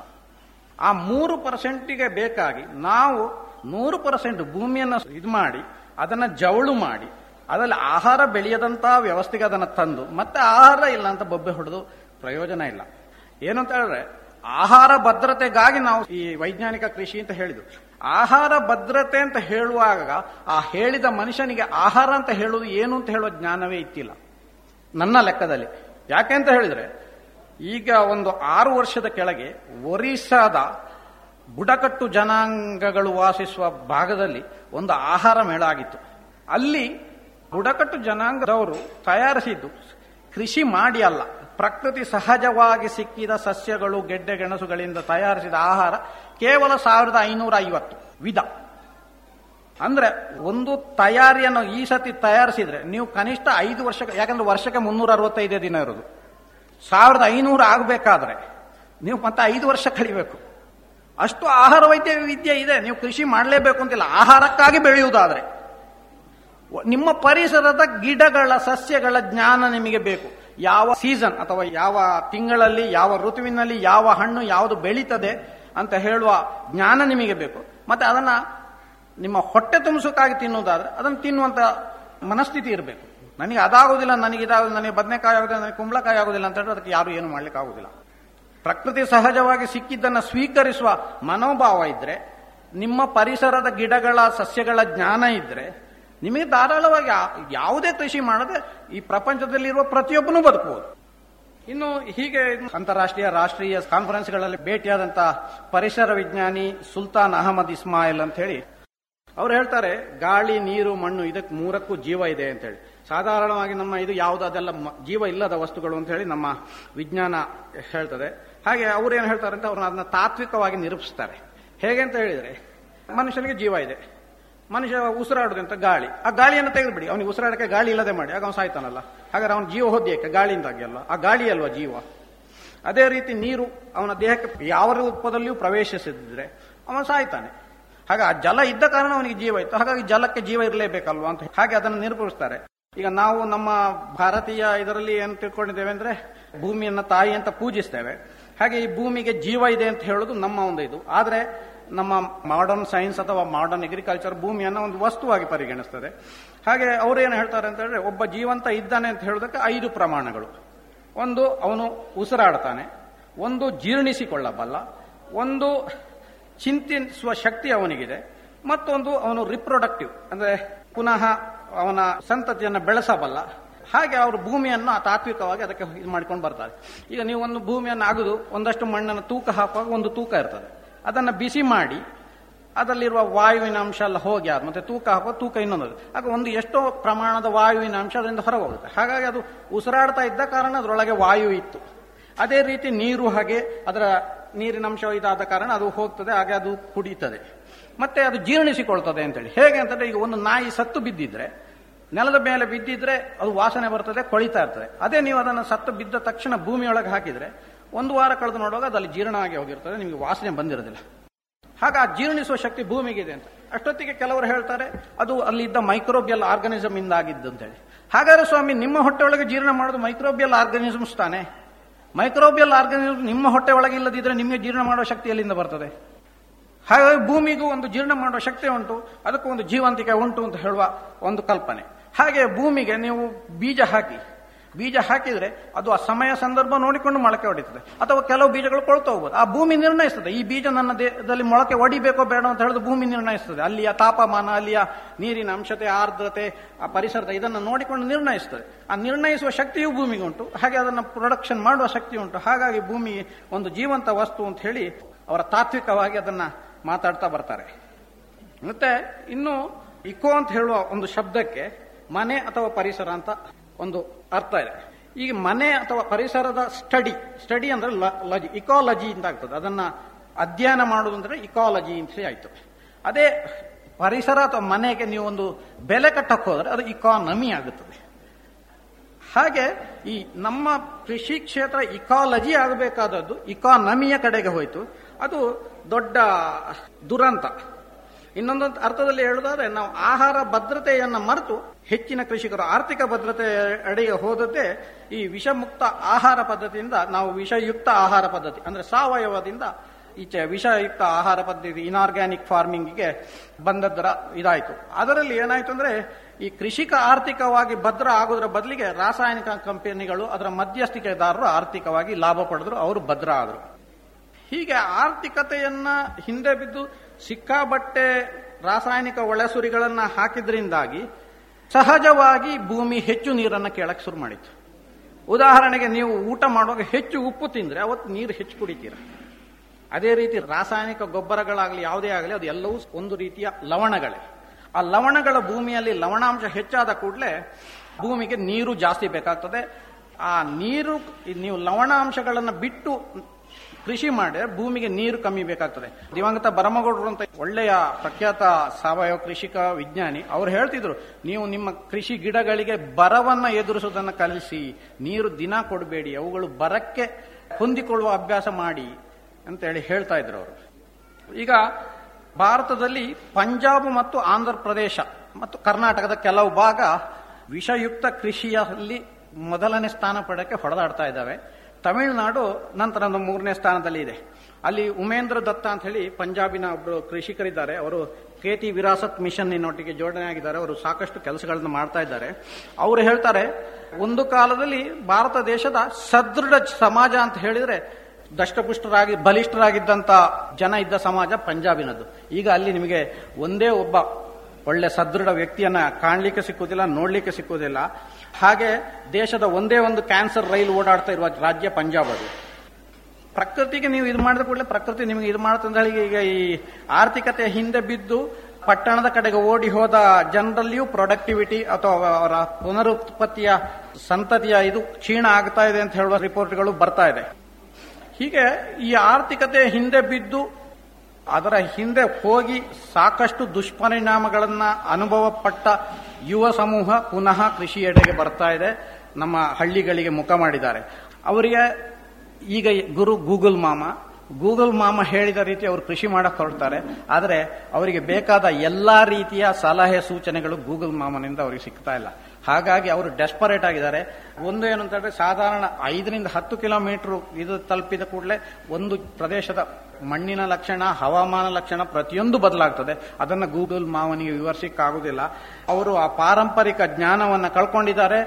ಈಗ ಅವರಿಗೆ ಅದಕ್ಕಾಗಿ ತುಡಿತಾ ಇದ್ದಾರೆ, ಏನು ಮಾಡಬೇಕು ಅಂತೇಳಿ. ಇದು ಇಲ್ಲಿ ಮಾತ್ರ ಅಲ್ಲ, ಬಾಲಚಂದ್ರ ಹೆಗಡೆ ಸಾಯಿ ಮನೆ ಅಂತ ಶಿರ್ಸಿ ಅವರು ನನ್ನ ಸ್ನೇಹಿತರು. ಅವರು ಮತ್ತೆ ನನ್ನ ತಮ್ಮ ಮಹೇಶ್ ಕುಳಕೊಳ್ಳು ಅಂತ ಅವರು ಫ್ರಾನ್ಸ್ ಅಲ್ಲಿ ಸಾಕಷ್ಟು ಸಮಯ ಅಧ್ಯಯನದಲ್ಲಿರುವಾಗ ಅಲ್ಲಿಯೂ ಇದೇ ರೀತಿಯ ಸಮಸ್ಯೆಗಳಿದೆ ಅಂತ ಹೇಳಿದ್ರು. ಹಾಗೆ ಆ ರೀತಿಯ ಸಮಸ್ಯೆ ಅದು ನಮ್ಮ ದೇಶಕ್ಕೆ ಮಾತ್ರ ಅಲ್ಲ, ಇದು ಇಡೀ ಜಗತ್ತಲ್ಲೇ ನಡೆಯುವಂತಹ ವಿದ್ಯಮಾನ. ಇನ್ನು ಇದರಲ್ಲಿ ಈಗ ಮೇನು ಇದೇನಾಗ್ತಾ ಇದೆ ಅಂದ್ರೆ, ಸಾವಯವ ಕೃಷಿ ಆಯಿತು, ಸಾವಯವ ಕೃಷಿಯನ್ನು ನಂಬಿ ಸಾಕಷ್ಟು ರೈತರು ಸಾವಯವ ಕೃಷಿಗೆ ಬರ್ತಾ ಇದ್ದಾರೆ, ಬಂದೂ ಇದ್ದಾರೆ. ಆದರೆ ಇಲ್ಲಿ ಸಮಸ್ಯೆ ಏನಾಗ್ತಾ ಇರೋದಂದ್ರೆ, ನಾವು ಬೆಳೆಸಿದ ಪದಾರ್ಥದ ಮಾರುಕಟ್ಟೆ ವ್ಯವಸ್ಥೆ, ಇದಕ್ಕೆ ಸದ್ಯದ ಮಟ್ಟಿಗೆ ಯಾವುದೇ ಪರಿಣಾಮಕಾರಿ ವ್ಯವಸ್ಥೆಗಳಿಲ್ಲ. ಆದರೆ ಪೇಟೆ ಪಟ್ಟಣಗಳಲ್ಲಿ ಹಳ್ಳಿಯಿಂದ ಹೋದವರು ತಮ್ಮ ಆರೋಗ್ಯದ ಚಿಂತೆ ಮಾಡಲಿಕ್ಕೆ ಶುರು ಮಾಡಿದ್ದಾರೆ. ಹಾಗಾಗಿ ಅವರಿಗೆ ಸಾವಯವ, ಹರ್ಬಲ್ ಅಥವಾ ಸಸ್ಯಜನ್ಯ ಅಥವಾ ಆಯುರ್ವೇದಿಕ್ ಅಂತೇಳಿ ಯಾವುದೇ ಉತ್ಪನ್ನ ಕೊಟ್ಟರು, ವಿಷವನ್ನೇ ಕೊಟ್ಟರು ಅದನ್ನು ಕುಡಿಲಿಕ್ಕೆ ತಯಾರಿದ್ದಾರೆ, ತಿನ್ಲಿಕ್ಕೆ ತಯಾರಿದ್ದಾರೆ. ಅದನ್ನು ಮಧ್ಯವರ್ತಿಗಳು ಸಾಕಷ್ಟು ಉಪಯೋಗಿಸಿಕೊಳ್ಳುತ್ತಾ ಇದ್ದಾರೆ. ಈ ವಿಷಯುಕ್ತ ಆಹಾರ ಮಾರುಕಟ್ಟೆ ಮಾಡುವವರಿಗೆ ಯಾವುದೇ ಸಮಸ್ಯೆ ಇಲ್ಲ. ಆ ವಿಷಮುಕ್ತ ಆಹಾರ ಮಾರುಕಟ್ಟೆ ಮಾಡುವಂತಹ ಕೃಷಿಕರಿಗೆ ಸರ್ಟಿಫಿಕೇಟ್ ಅನ್ನು ತೋರಿಸುವಂತಹ ಒಂದು ಮುಜುಗರ ಸನ್ನಿವೇಶ ಎದುರಾಗ್ತಾ ಇದೆ. ಆ ಸರ್ಟಿಫಿಕೇಟು ಅದು ಒಂದು ದಂಧೆಯಾಗಿ ಮಾರ್ಪಟ್ಟಿದೆ. ಅದರಲ್ಲಿಯೂ ಪೂರ್ಣ ಪಾರದರ್ಶಕತೆ ಇಲ್ಲ. ಇಷ್ಟೆಲ್ಲ ಆಗುವಾಗ ನನಗೆ ನನ್ನ ಒಬ್ರು ದಿವಂಗತ ಮಿತ್ರ ಹಾಕತೂರು ಹಂಸ ಅಂತ ಹೇಳಿ, ಅವರು ನಿರಕ್ಷರಿ ಆದರೆ ಒಳ್ಳೆ ಕೃಷಿಕರಾಗಿದ್ರು, ಹಾಗೆ ವ್ಯಾಪಾರಿಯೂ ಕೂಡ, ಕೃಷಿ ಉತ್ಪನ್ನಗಳ ವ್ಯಾಪಾರಿ. ಅವ್ರು ಹೇಳ್ತಾ ಇದ್ರು, ಸ್ವಾಮಿ ನೀವು ಯಾವುದೇ ಗಿಡ ನೆಡಕ್ ಮೊದಲೇ ಅದು ಎಲ್ಲಿ ಮಾರ್ತೀರಾ ಅಂತ ಹೇಳ್ದನ್ನು ಫಸ್ಟ್ ಚಿಂತನೆ ಮಾಡಿ ಅಂತೇಳಿ. ನಿಂಗೆ ತೈ ಬೆಕ್ಕನ್ನ ಮುಂಬೆ ಎವಡೆ ವಿಕ್ಕನ್ನು ವಿಚಾರಿಕೋಣ ಸ್ವಾಮಿ ಅಂತ ಹೇಳ್ತಾ ಇದ್ದ ನನ್ನ ಹತ್ರ ಮಲಯಾಳದಲ್ಲಿ. ಆ ದೃಷ್ಟಿ ಇಟ್ಟುಕೊಂಡು ಕೃಷಿಗೆ ಇಳಿದ್ರೆ ಮಾತ್ರ ಕೃಷಿಕ ಬಹುಶಃ ಒಂದು ಮಟ್ಟಿಗೆ ಕೃಷಿಯಲ್ಲಿ ಸಕ್ಸಸ್ ಆಗ್ಬೋದು ಅಂತ ಕಾಣ್ತದೆ. ಮತ್ತೆ ಸಾಕಷ್ಟು ಜನ ಕೃಷಿಗೆ ಬರ್ತಾ ಇದ್ದಾರೆ, ಸಾವಯವ ಕೃಷಿಗೂ ಬರ್ತಾ ಇದ್ದಾರೆ. ಆದರೆ ಅಧ್ಯಯನದ ಕೊರತೆ, ಅಲ್ಲಿ ಅವರು ತಗೊಂಡ ಜಾಗದಲ್ಲಿ ಆ ಬೆಳೆ ಬೆಳಿಲಿಕ್ಕಾಗುತ್ತಾ ಅಂತ ಹೇಳುವ ಕಲ್ಪನೆ ಇಲ್ಲದೆ ಎಲ್ಲಿಯೋ ಬೆಳೆಯೋ ಬೆಳೆ, ಅವ್ರು ಯಾವುದೋ ದೇಶಕ್ಕೆ ಹೋಗಿರುವಾಗ ನೋಡಿದ ಸೇಬನ್ನು ಅಥವಾ ಯಾವುದನ್ನು ತಂದು ಅವರ ಊರಲ್ಲಿ ಬೆಳಿಲಿಕ್ಕೆ ಹೊರಡ್ತಾರೆ, ಸೋಲ್ತಾ ಇದ್ದಾರೆ. ಯಾರ್ಯಾರೋ ವಿಜ್ಞಾನಿಗಳು ಅಥವಾ ಈ ಇಂಟರ್ನೆಟ್ಟಿನ ಇದರಲ್ಲಿ ನೋಡ್ತಾರೆ. ಉದಾಹರಣೆಗೆ ಈಗ ವರ್ಮಿ ಕಾಂಪೋಸ್ಟ್ ಅಂತ ಹೇಳೋ ಸಿಂಪಲ್ ವಿಚಾರವೇ ಇರ್ಬೋದು, ಎಲ್ಲವೂ ವಿದೇಶಿ ತಳಿಯ ಎರೆಹುಳನ್ನು ತರ್ತಾರೆ. ಆದರೆ ನಮ್ಮ ದೇಶದಲ್ಲಿ 500 ಹೆಚ್ಚಿನ ತಳಿಯ ಎರೆಹುಳುಗಳಿದ್ದಾವೆ. ಅದರಲ್ಲಿ ಸರ್ಫೇಸು, ಸಬ್ಸರ್ಫೇಸು, ಡೀಪ್ ವೆರೈಟಿ ಅಂತ ಹೇಳಿ 3 ವೆರೈಟಿ ಇದ್ದಾವೆ. ಅವುಗಳನ್ನೇ ನಿಮ್ಮ ಕ್ಷೇತ್ರದಲ್ಲೇ ಅವುಗಳಿಗೆ ಬೇಕಾದ ಸಾವಯವ ವಸ್ತುಗಳು ಇರುವಂತೆ ಮಾಡಿದ್ರೆ ಅವು ನಿಮ್ಮ ಕ್ಷೇತ್ರದಲ್ಲೇ ಅವು ಧರ್ಮಕ್ಕೆ ಕೆಲಸ ಮಾಡಿಕೊಡ್ತವೆ. ನಿಮ್ಮ ಜಾಗದ ಏರಿಯೇಷನ್, ಪರ್ಕೊಲೇಷನ್ ಎಲ್ಲ ಇಂಪ್ರೂವ್ ಆಗಿ ಅದೇ ಇನ್ನೊಂದು ರೀತಿಯ ಹೆಲ್ಪ್ ಆಗುತ್ತೆ ಅಂತ ಹೇಳುವ ಹಾಗೆ ಮಾಡಬಹುದು. ಸಾವಯವದ ಒಳಸುರಿಗಳ ಬಗ್ಗೆ ಸಂಕ್ಷೇಪವಾಗಿ ಹೇಳಿದ್ರೆ, ಗೋ ಆಧಾರಿತ ಒಳಸುರಿಗಳನ್ನ ಉಪಯೋಗಿಸುವ ಕ್ರಮ, ಅದು ನಾರಾಯಣ ರೆಡ್ಡಿ ಮತ್ತು ಸುಭಾಷ್ ಪಾಳೇಕರ್ ಅವರ ಇದರ ಪಂಚಗವ್ಯ ಪಂಚಾಮೃತ ಹೀಗೆ ಇರುವಂಥದ್ದು. ಮತ್ತೆ ಕಂಪೋಸ್ಟ್ ಮಾಡಿ ಮಾಡುವಂಥದ್ದು ಹಳೆ ಪದ್ಧತಿ, ವರ್ಮಿ ಕಂಪೋಸ್ಟು, ಮತ್ತೆ ಬಯೋಡೈಜೆಸ್ಟರ್ ಅಂತೇಳಿ, ಮತ್ತೆ ಈಗ ಇತ್ತೀಚೆಗಿನ ಟೆರ್ರಾ ಪ್ರೇತ ಅಥವಾ ಬಯೋಚಾರ್ ಅಂತೇಳಿ ಅಮೆಜಾನ್ ಫಾರೆಸ್ಟಿನ ಒಂದು ಇದನ್ನ ಮಾಡಿ ಮಾಡ್ತಾ ಇದ್ದಾರೆ. ಕಡೆಯದಾಗಿ ರೈತರಾಗಿ ಅಥವಾ ರೈತರು ಅಂತಲ್ಲ ಯಾರೇ ಆದರೂ ಸಹಜವಾಗಿ ಜೀವನ ಶೈಲಿಯನ್ನ ಅಳವಡಿಸಿಕೊಂಡ್ರೆ ಎಲ್ಲರೂ ಸುಖವಾಗಿ ಬದುಕಬಹುದು ಅಂತ ಹೇಳೋದು. ಇತ್ತೀಚೆಗೆ ಥಾಯ್ಲೆಂಡ್ ಇಂದ ಜಾನ್ ಜಡಾಯ್ ಅಂತ ಹೇಳಿ ಬಂದಿದ್ರು, ಅವರು ಮೈಸೂರಲ್ಲಿದ್ದು, ಅವ್ರನ್ನ ಭೇಟಿಯಾಗುವ ಸಂದರ್ಭ ಇತ್ತು. ಅವರು ನಮ್ಮ ಎಲ್ಲ ಯುವಕರ ಹಾಗೆ ಒಂದು ಕಾಲದಲ್ಲಿ ಆರ್ಥಿಕತೆಯ ಬೆನ್ನೇರಿ ಅಲ್ಲಿಯ ಪಟ್ಟಣಕ್ಕೆ ಹೋದವರು ಥಾಯ್ಲೆಂಡಿನ. ಮತ್ತೆ ಅಲ್ಲಿ ಅವರ ಅದೃಷ್ಟಕ್ಕೆ ಅವರಿಗೆ ಬೇಗ ಜ್ಞಾನೋದಯ ಆಯಿತು, ಪುನಃ ಹಳ್ಳಿಗೆ ಬಂದು ಹುಚ್ಚ ಅಂತ ಕರೆಸಿಕೊಂಡ್ರು.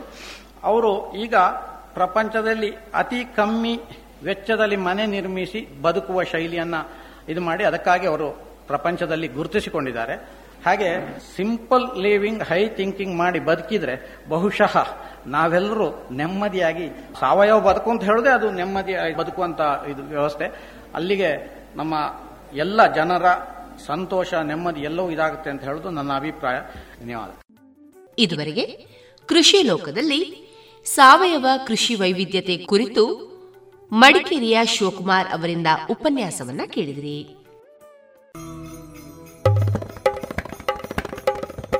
ರೈತರ ಅಚ್ಚುಮೆಚ್ಚಿನ ಶ್ರೀಮಾತಾ ಆಗ್ರೋ ಸೆಂಟರ್ ಎಲ್ಲ ರೀತಿಯ ಬೆಳೆಗಳಿಗೆ ಬೇಕಾದ ಕೀಟನಾಶಕಗಳು ಹಾಗೂ ರಾಸಾಯನಿಕ ಮತ್ತು ಸಾವಯವ ಗೊಬ್ಬರಗಳಿಗಾಗಿ ಎಂಸಿಎಫ್ನ ಅಧಿಕೃತ ವಿತರಕರು. Shrimata agro centre, Ramanatha chamber, ಹೂವಿನ ಮಾರ್ಕೆಟ್ ಬಳಿ, ಪುತ್ತೂರು. ಹಿಂದೆ ಸಂಪರ್ಕಿಸಿ 9448164305.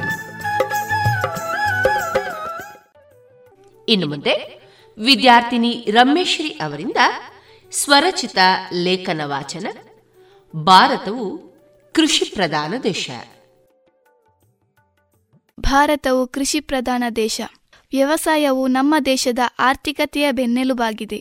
ನಮ್ಮ ದೇಶದಲ್ಲಿ 80% ಜನರು ಕೃಷಿಯನ್ನೇ ನಂಬಿ ಕೃಷಿಯಿಂದಲೇ ತಮ್ಮ ಹಾಗೂ ದೇಶದ ಅಭಿವೃದ್ಧಿಗೆ ಸಹಕಾರಿಯಾಗಿದ್ದಾರೆ.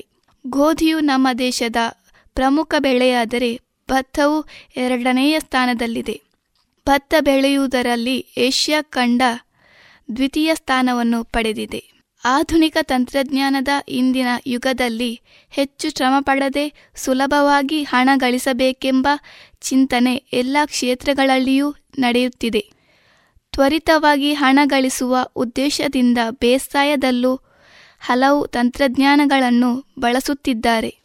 ಇದರಿಂದಾಗಿ ರೈತ ಬೆಳೆದ ಕೃಷಿಯಲ್ಲಿ ಒಂದು ವೇಳೆ ಫಲ ಬರದೇ ಹೋದರೆ ಸಾಲದ ಹೊರೆಯಲ್ಲಿ ಮುಳುಗಬೇಕಾಗುತ್ತದೆ. ಇದಕ್ಕೆ ಹಲವು ಕಾರಣಗಳು ಇವೆ.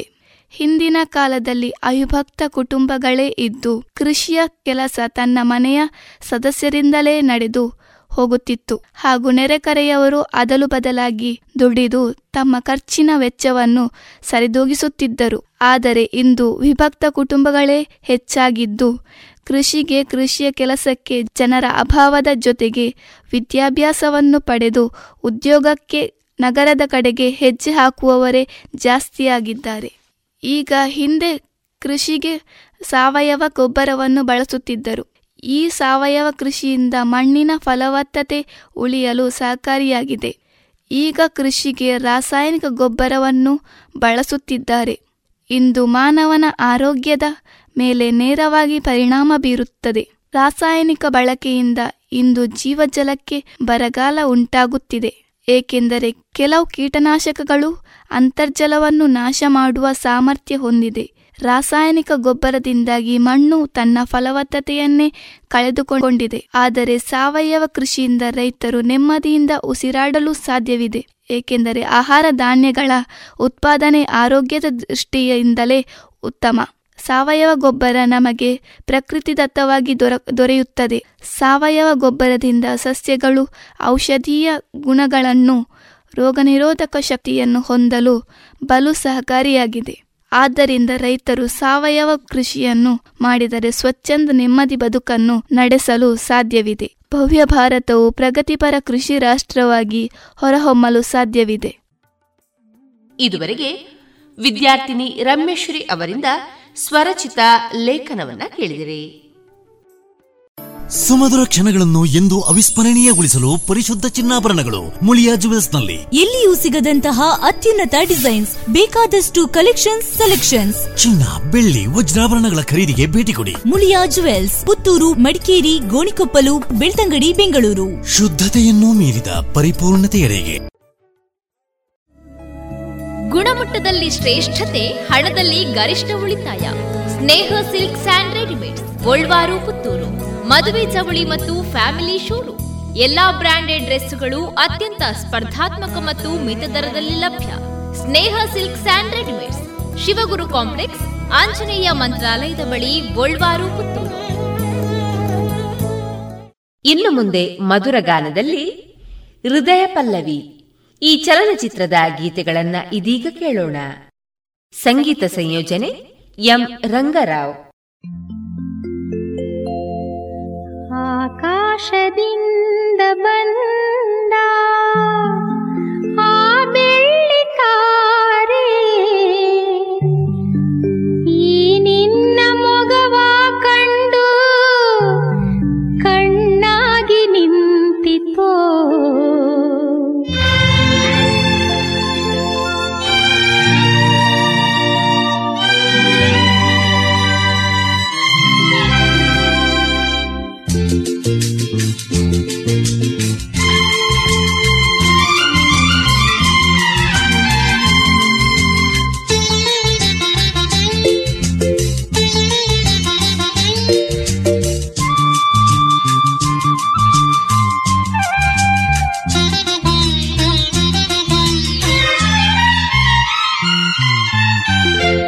ಆಕಾಶದಿಂದ ಬಂದ ಆ ಬೆಳ್ಳಿ ತಾರೆ, ಈ ನಿನ್ನ ಮೊಗವ ಕಂಡು ಕಣ್ಣಾಗಿ ನಿಂತಿತು. ಆ ನೀಲಿ ಬಾನಿನ ರಂಗು ಈ ಕಣ್ಣ ಅಂದವ ಕಂಡು ತನ್ನೊಡಲ ರಂಗನು ಇವುದು ನಿನಗಾಗಿ ತಂದಿತು.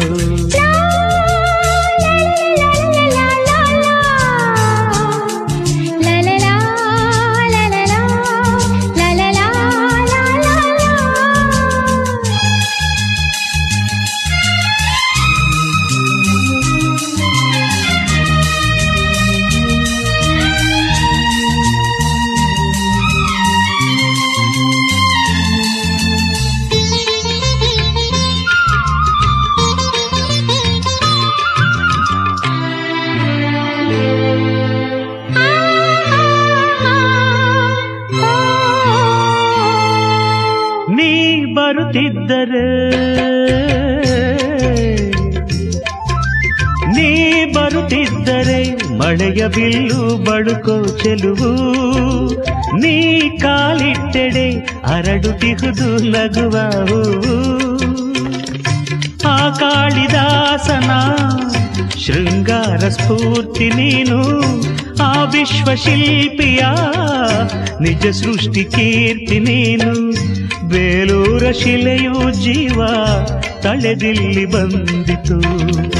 ಆಕಾಶದಿಂದ ಬಂದ ಆ ಬೆಳ್ಳಿ ತಾರೆ, ಈ ನಿನ್ನ ಮೊಗವ ಕಂಡು ಕಣ್ಣಾಗಿ ನಿಂತಿತು.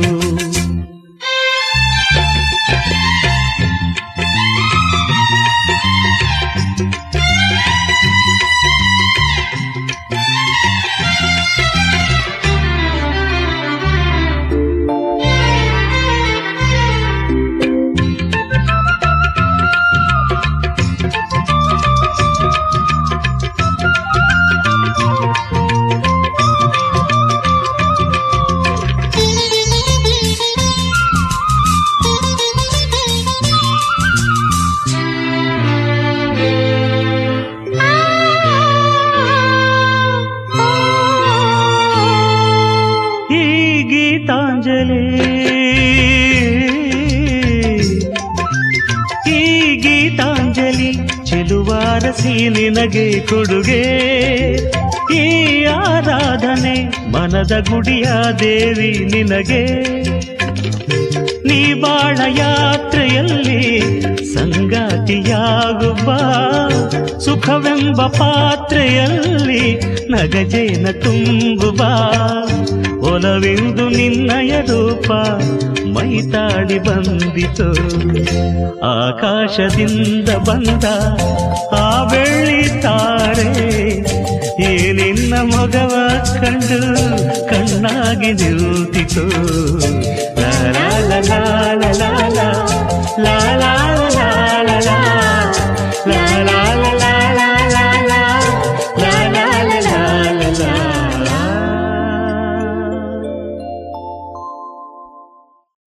ಗುಣಮಟ್ಟದಲ್ಲಿ ಶ್ರೇಷ್ಠತೆ, ಹಣದಲ್ಲಿ ಗರಿಷ್ಠ ಉಳಿತಾಯ. ಸ್ನೇಹ ಸಿಲ್ಕ್ ಸ್ಯಾಂಡ್ ರೆಡಿಮೇಡ್ಸ್, ಗೋಲ್ವಾರು ಪುತ್ತೂರು. ಮದುವೆ ಚವಳಿ ಮತ್ತು ಫ್ಯಾಮಿಲಿ ಶೂರೂಮ್. ಎಲ್ಲಾ ಬ್ರಾಂಡೆಡ್ ಡ್ರೆಸ್ಗಳು ಅತ್ಯಂತ ಸ್ಪರ್ಧಾತ್ಮಕ ಮತ್ತು ಮಿತ ದರದಲ್ಲಿ ಲಭ್ಯ. Sneha silk and readymades, Shivaguru complex, Anjaneya ಮಂತ್ರಾಲಯದ ಬಳಿ, ಗೋಲ್ವಾರು ಪುತ್ತೂರು.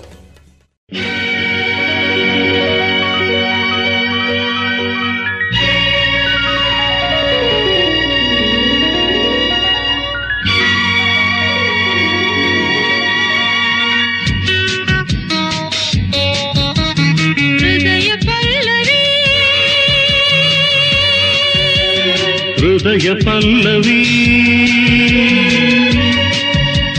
ಹೃದಯ ಪಲ್ಲವಿ ಹೃದಯ ಪಲ್ಲವಿ ಹೆಣ್ಣಿನ ಕನಸಿನ ಹೃದಯ ಪಲ್ಲವಿ ಹೊಮ್ಮುವ ಬಯಕೆಯ ಹೃದಯ ಪಲ್ಲವಿ ಹೃದಯ ಪಲ್ಲವಿ ಹೃದಯ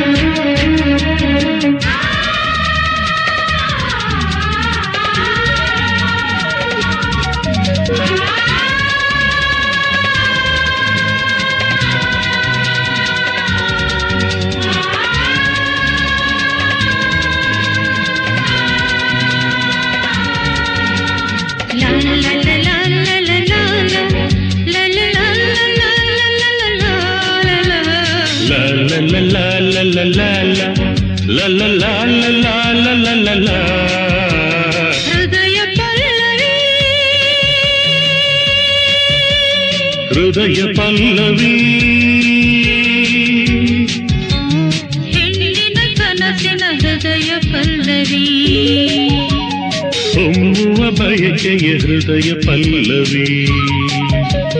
ಹೃದಯ ಪಲ್ಲವಿ ಹೃದಯ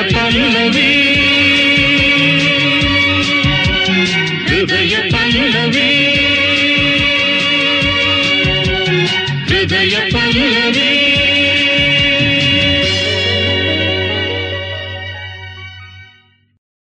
ಸುಮಧುರ ಕ್ಷಣಗಳನ್ನು ಎಂದು ಅವಿಸ್ಮರಣೀಯಗೊಳಿಸಲು ಪರಿಶುದ್ಧ ಚಿನ್ನಾಭರಣಗಳು ಮುಳಿಯಾ ಜುವೆಲ್ಸ್ ನಲ್ಲಿ. ಎಲ್ಲಿಯೂ ಸಿಗದಂತಹ ಅತ್ಯುನ್ನತ ಡಿಸೈನ್ಸ್, ಬೇಕಾದಷ್ಟು ಕಲೆಕ್ಷನ್ಸ್, ಸೆಲೆಕ್ಷನ್ಸ್. ಚಿನ್ನ, ಬೆಳ್ಳಿ, ವಜ್ರಾಭರಣಗಳ ಖರೀದಿಗೆ ಭೇಟಿ ಕೊಡಿ ಮುಳಿಯಾ ಜುವೆಲ್ಸ್, ಪುತ್ತೂರು, ಮಡಿಕೇರಿ, ಗೋಣಿಕೊಪ್ಪಲು, ಬೆಳ್ತಂಗಡಿ, ಬೆಂಗಳೂರು. ಶುದ್ಧತೆಯನ್ನು ಮೀರಿದ ಪರಿಪೂರ್ಣತೆಯರಿಗೆ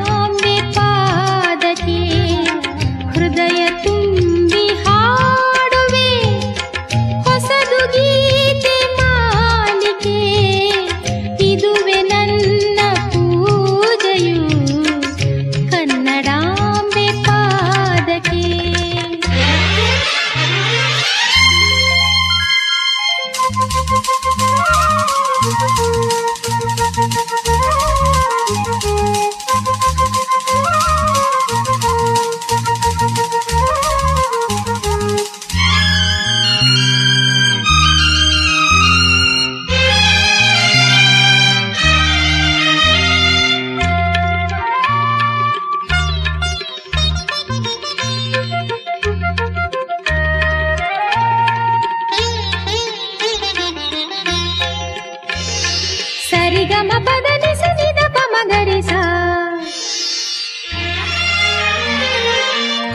ಏಳು ಸ್ವರದ ದೀಪದೇ ತಾಯಿಗೆನ್ನ ಆರತಿ ಭಾವದಲೆಯ ನೀರಲಿ ತೊಳೆವೆ ಅವಳ ಮೂರುತಿ ಅವಳ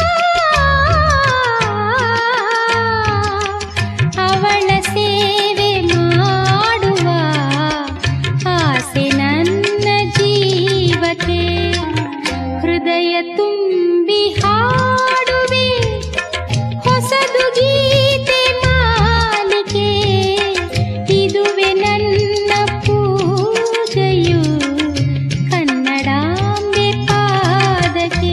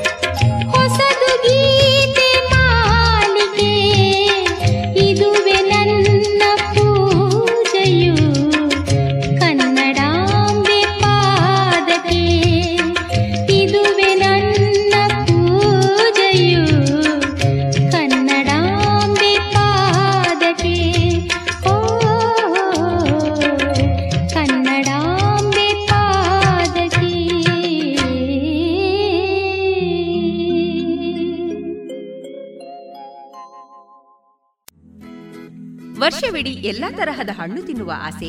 ಐಸ್ ಕ್ರೀಮ್ ನಲ್ಲಿ ಮಾವಿನ ಹಣ್ಣೆ, ಹಲಸೆ, ಅಡಿಕೆ ಐಸ್ ಕ್ರೀಮ್ ತಿಂದಿದ್ದೀರಾ? ಗಾಂಧಾರಿ ಮೆಣಸು ಐಸ್ ಕ್ರೀಮ್ ಮಾಡೋಕ್ಕಾಗುತ್ತಾ? ಹೌದು, ಮರಿಕೆ ಐಸ್ ಕ್ರೀಮ್ ನಿಂದ ಸಾಧ್ಯ. ಪುತ್ತೂರಿನ ಮರಿಕೆ ಸಾವಯವ ಮಳಿಗೆಗೆ ಬನ್ನಿ.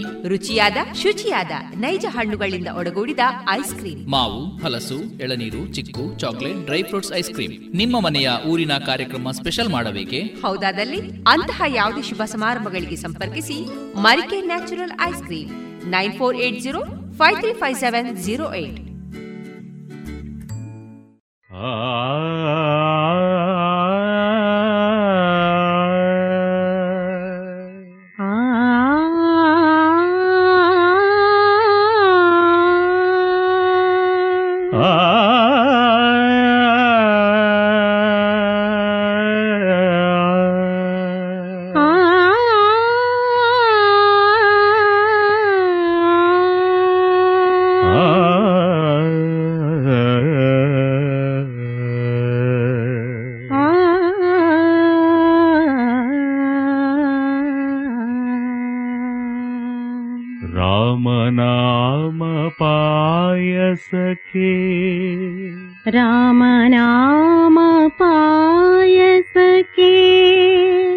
ಕೃಷ್ಣ ನಾಮ ಸಕ್ಕರೆ, ಕೃಷ್ಣ ನಾಮ ಸಕ್ಕರೆ, ವಿಠಲ ನಾಮ ತುಪ್ಪವ, ವಿಠಲ ನಾಮ ತುಪ್ಪವ ಕಲಸಿ ಬಡಿಸಿರು, ಕಲಸಿ ಬಡಿಸಿರು. ರಾಮ ನಾಮ ಪಾಯಸಕ್ಕೆ ಕೃಷ್ಣ ನಾಮ ಸಕ್ಕರೆ, ವಿಠಲ ನಾಮ ತುಪ್ಪವ ಕಲಸಿ ಬಡಿಸಿರು.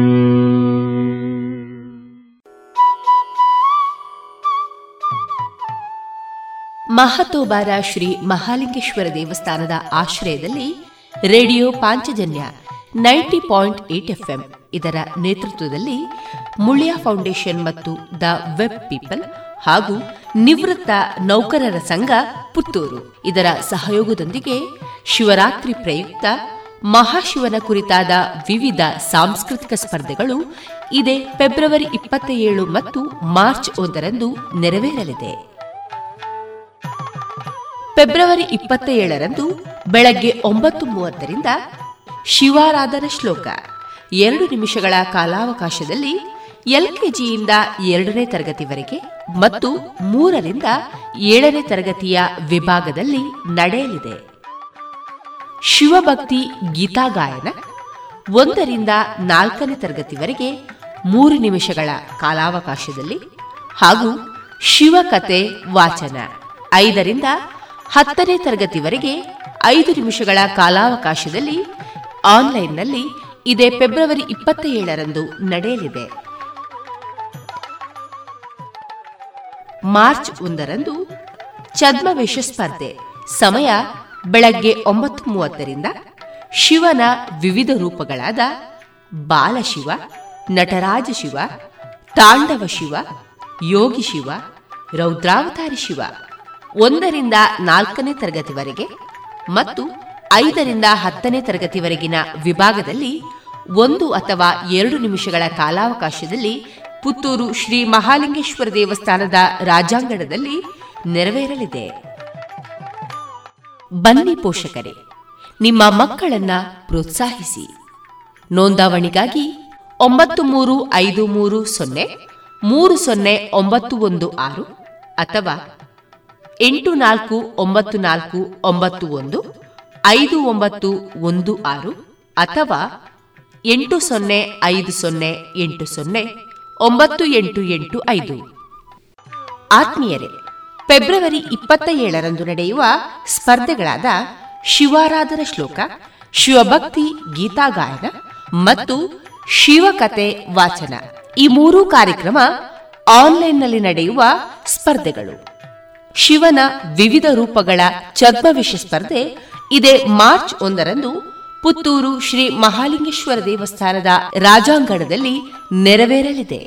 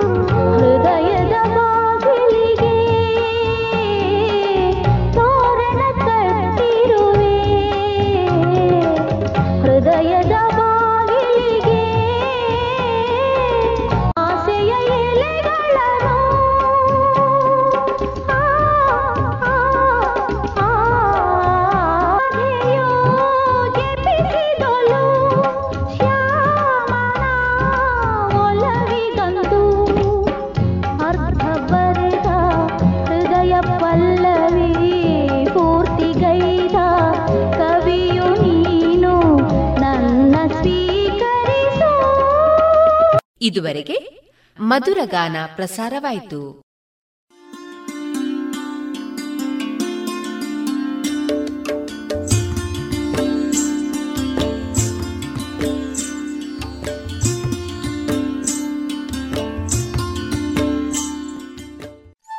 ಕೇಳುಗ ಬಾಂಧವರೇ, ನಿಮ್ಮೆಲ್ಲರ ಪ್ರೋತ್ಸಾಹದಿಂದ ನಮ್ಮ ರೇಡಿಯೋ ಪಾಂಚಜನ್ಯ 90.8 FM ಇದೀಗ 5ನೇ ವರ್ಷಕ್ಕೆ ಪಾದಾರ್ಪಣೆಯಾಗಿದೆ. ಹೊಸ ಹೊಸ ಕಾರ್ಯಕ್ರಮಗಳೊಂದಿಗೆ ನಾವೀಗ ನಿಮ್ಮನ್ನ ತಲುಪ್ತಾ ಇದ್ದೇವೆ. ಇವಿಷ್ಟೇ ಸಾಕಾದ್ರೆ ನಿಮಗಿಷ್ಟ ಆಗುತ್ತಾ? ಇಲ್ಲ ಅಲ್ವಾ? ನಿಮ್ಮ ಧ್ವನಿ ಕೂಡ ನಮ್ಮ ರೇಡಿಯೋ ಪಾಂಚಜನ್ಯದಲ್ಲಿ ಮೂಡಿ ಬರಬೇಕಲ್ವಾ? ಹೌದು, ಅದಕ್ಕಾಗಿ ಪಾಂಚಜನ್ಯದ ಹೊಸ ರೂಪವಾಗಿ ನಿಮ್ಮನ್ನ ನಾವೀಗ ತಲುಪ್ತಾ ಇದ್ದೇವೆ. ಅದೇ ಜನಧ್ವನಿ. ನಮ್ಮ ಪಾಂಚಜನ್ಯದಲ್ಲಿ ಬರುವ ಕಾರ್ಯಕ್ರಮಗಳ ಬಗ್ಗೆ ನಿಮ್ಮ ಅಭಿಪ್ರಾಯಗಳು ನಮಗೆ ನಿಮ್ಮ ಧ್ವನಿಯೊಂದಿಗೆ ಕಳುಹಿಸಿಕೊಡಿ. ನಿಮ್ಮ ಹೆಸರು, ಊರು, ವೃತ್ತಿಯನ್ನ ತಿಳಿಸಿ. ಪಾಂಚಜನ್ಯದ ಜನಧ್ವನಿಗೆ ನೀವು ಧ್ವನಿಯಾಗಿ. ನಿಮ್ಮ ಧ್ವನಿಯನ್ನ ಕಳುಹಿಸಬೇಕಾದ ನಮ್ಮ ವಾಟ್ಸಪ್ ಸಂಖ್ಯೆ 8050880988 ಮತ್ತೊಮ್ಮೆ 8050880988.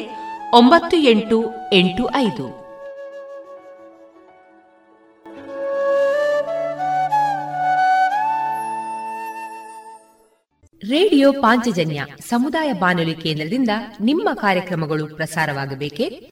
ಹಾಗಿದ್ದರೆ ನಮ್ಮನ್ನು ಸಂಪರ್ಕಿಸಿ. ನಮ್ಮ ದೂರವಾಣಿ ಸಂಖ್ಯೆ 08251298499.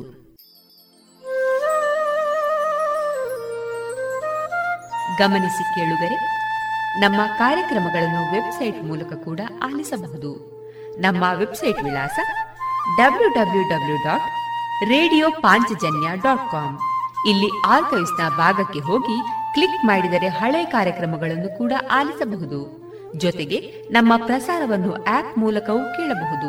ಪ್ಲೇಸ್ಟೋರ್ನಲ್ಲಿ ಪಾಂಚಜನ್ಯ ಸರ್ಚ್ ಮಾಡಿ ಡೌನ್ಲೋಡ್ ಮಾಡಿಕೊಂಡು ತಮ್ಮ ಮೊಬೈಲ್ಗಳಿಗೆ ಇನ್ಸ್ಟಾಲ್ ಮಾಡಿದರೆ ರೇಡಿಯೋ ಪ್ರಸಾರದ ಕಾರ್ಯಕ್ರಮವನ್ನು ನೀವು ಆಲಿಸಬಹುದು. ನಮ್ಮ ಪ್ರಸಾರದ ಬಗೆಗೆ ನಿಮ್ಮ ಅಭಿಪ್ರಾಯಗಳನ್ನು ಹಂಚಿಕೊಳ್ಳಲು ನಮ್ಮ ವಿಳಾಸ ರೇಡಿಯೋ ಪಾಂಚಜನ್ಯ 90.8 FM ಸಮುದಾಯ ಬಾನುಲಿ ಕೇಂದ್ರ, ನೆಹರು ನಗರ, ಪುತ್ತೂರು.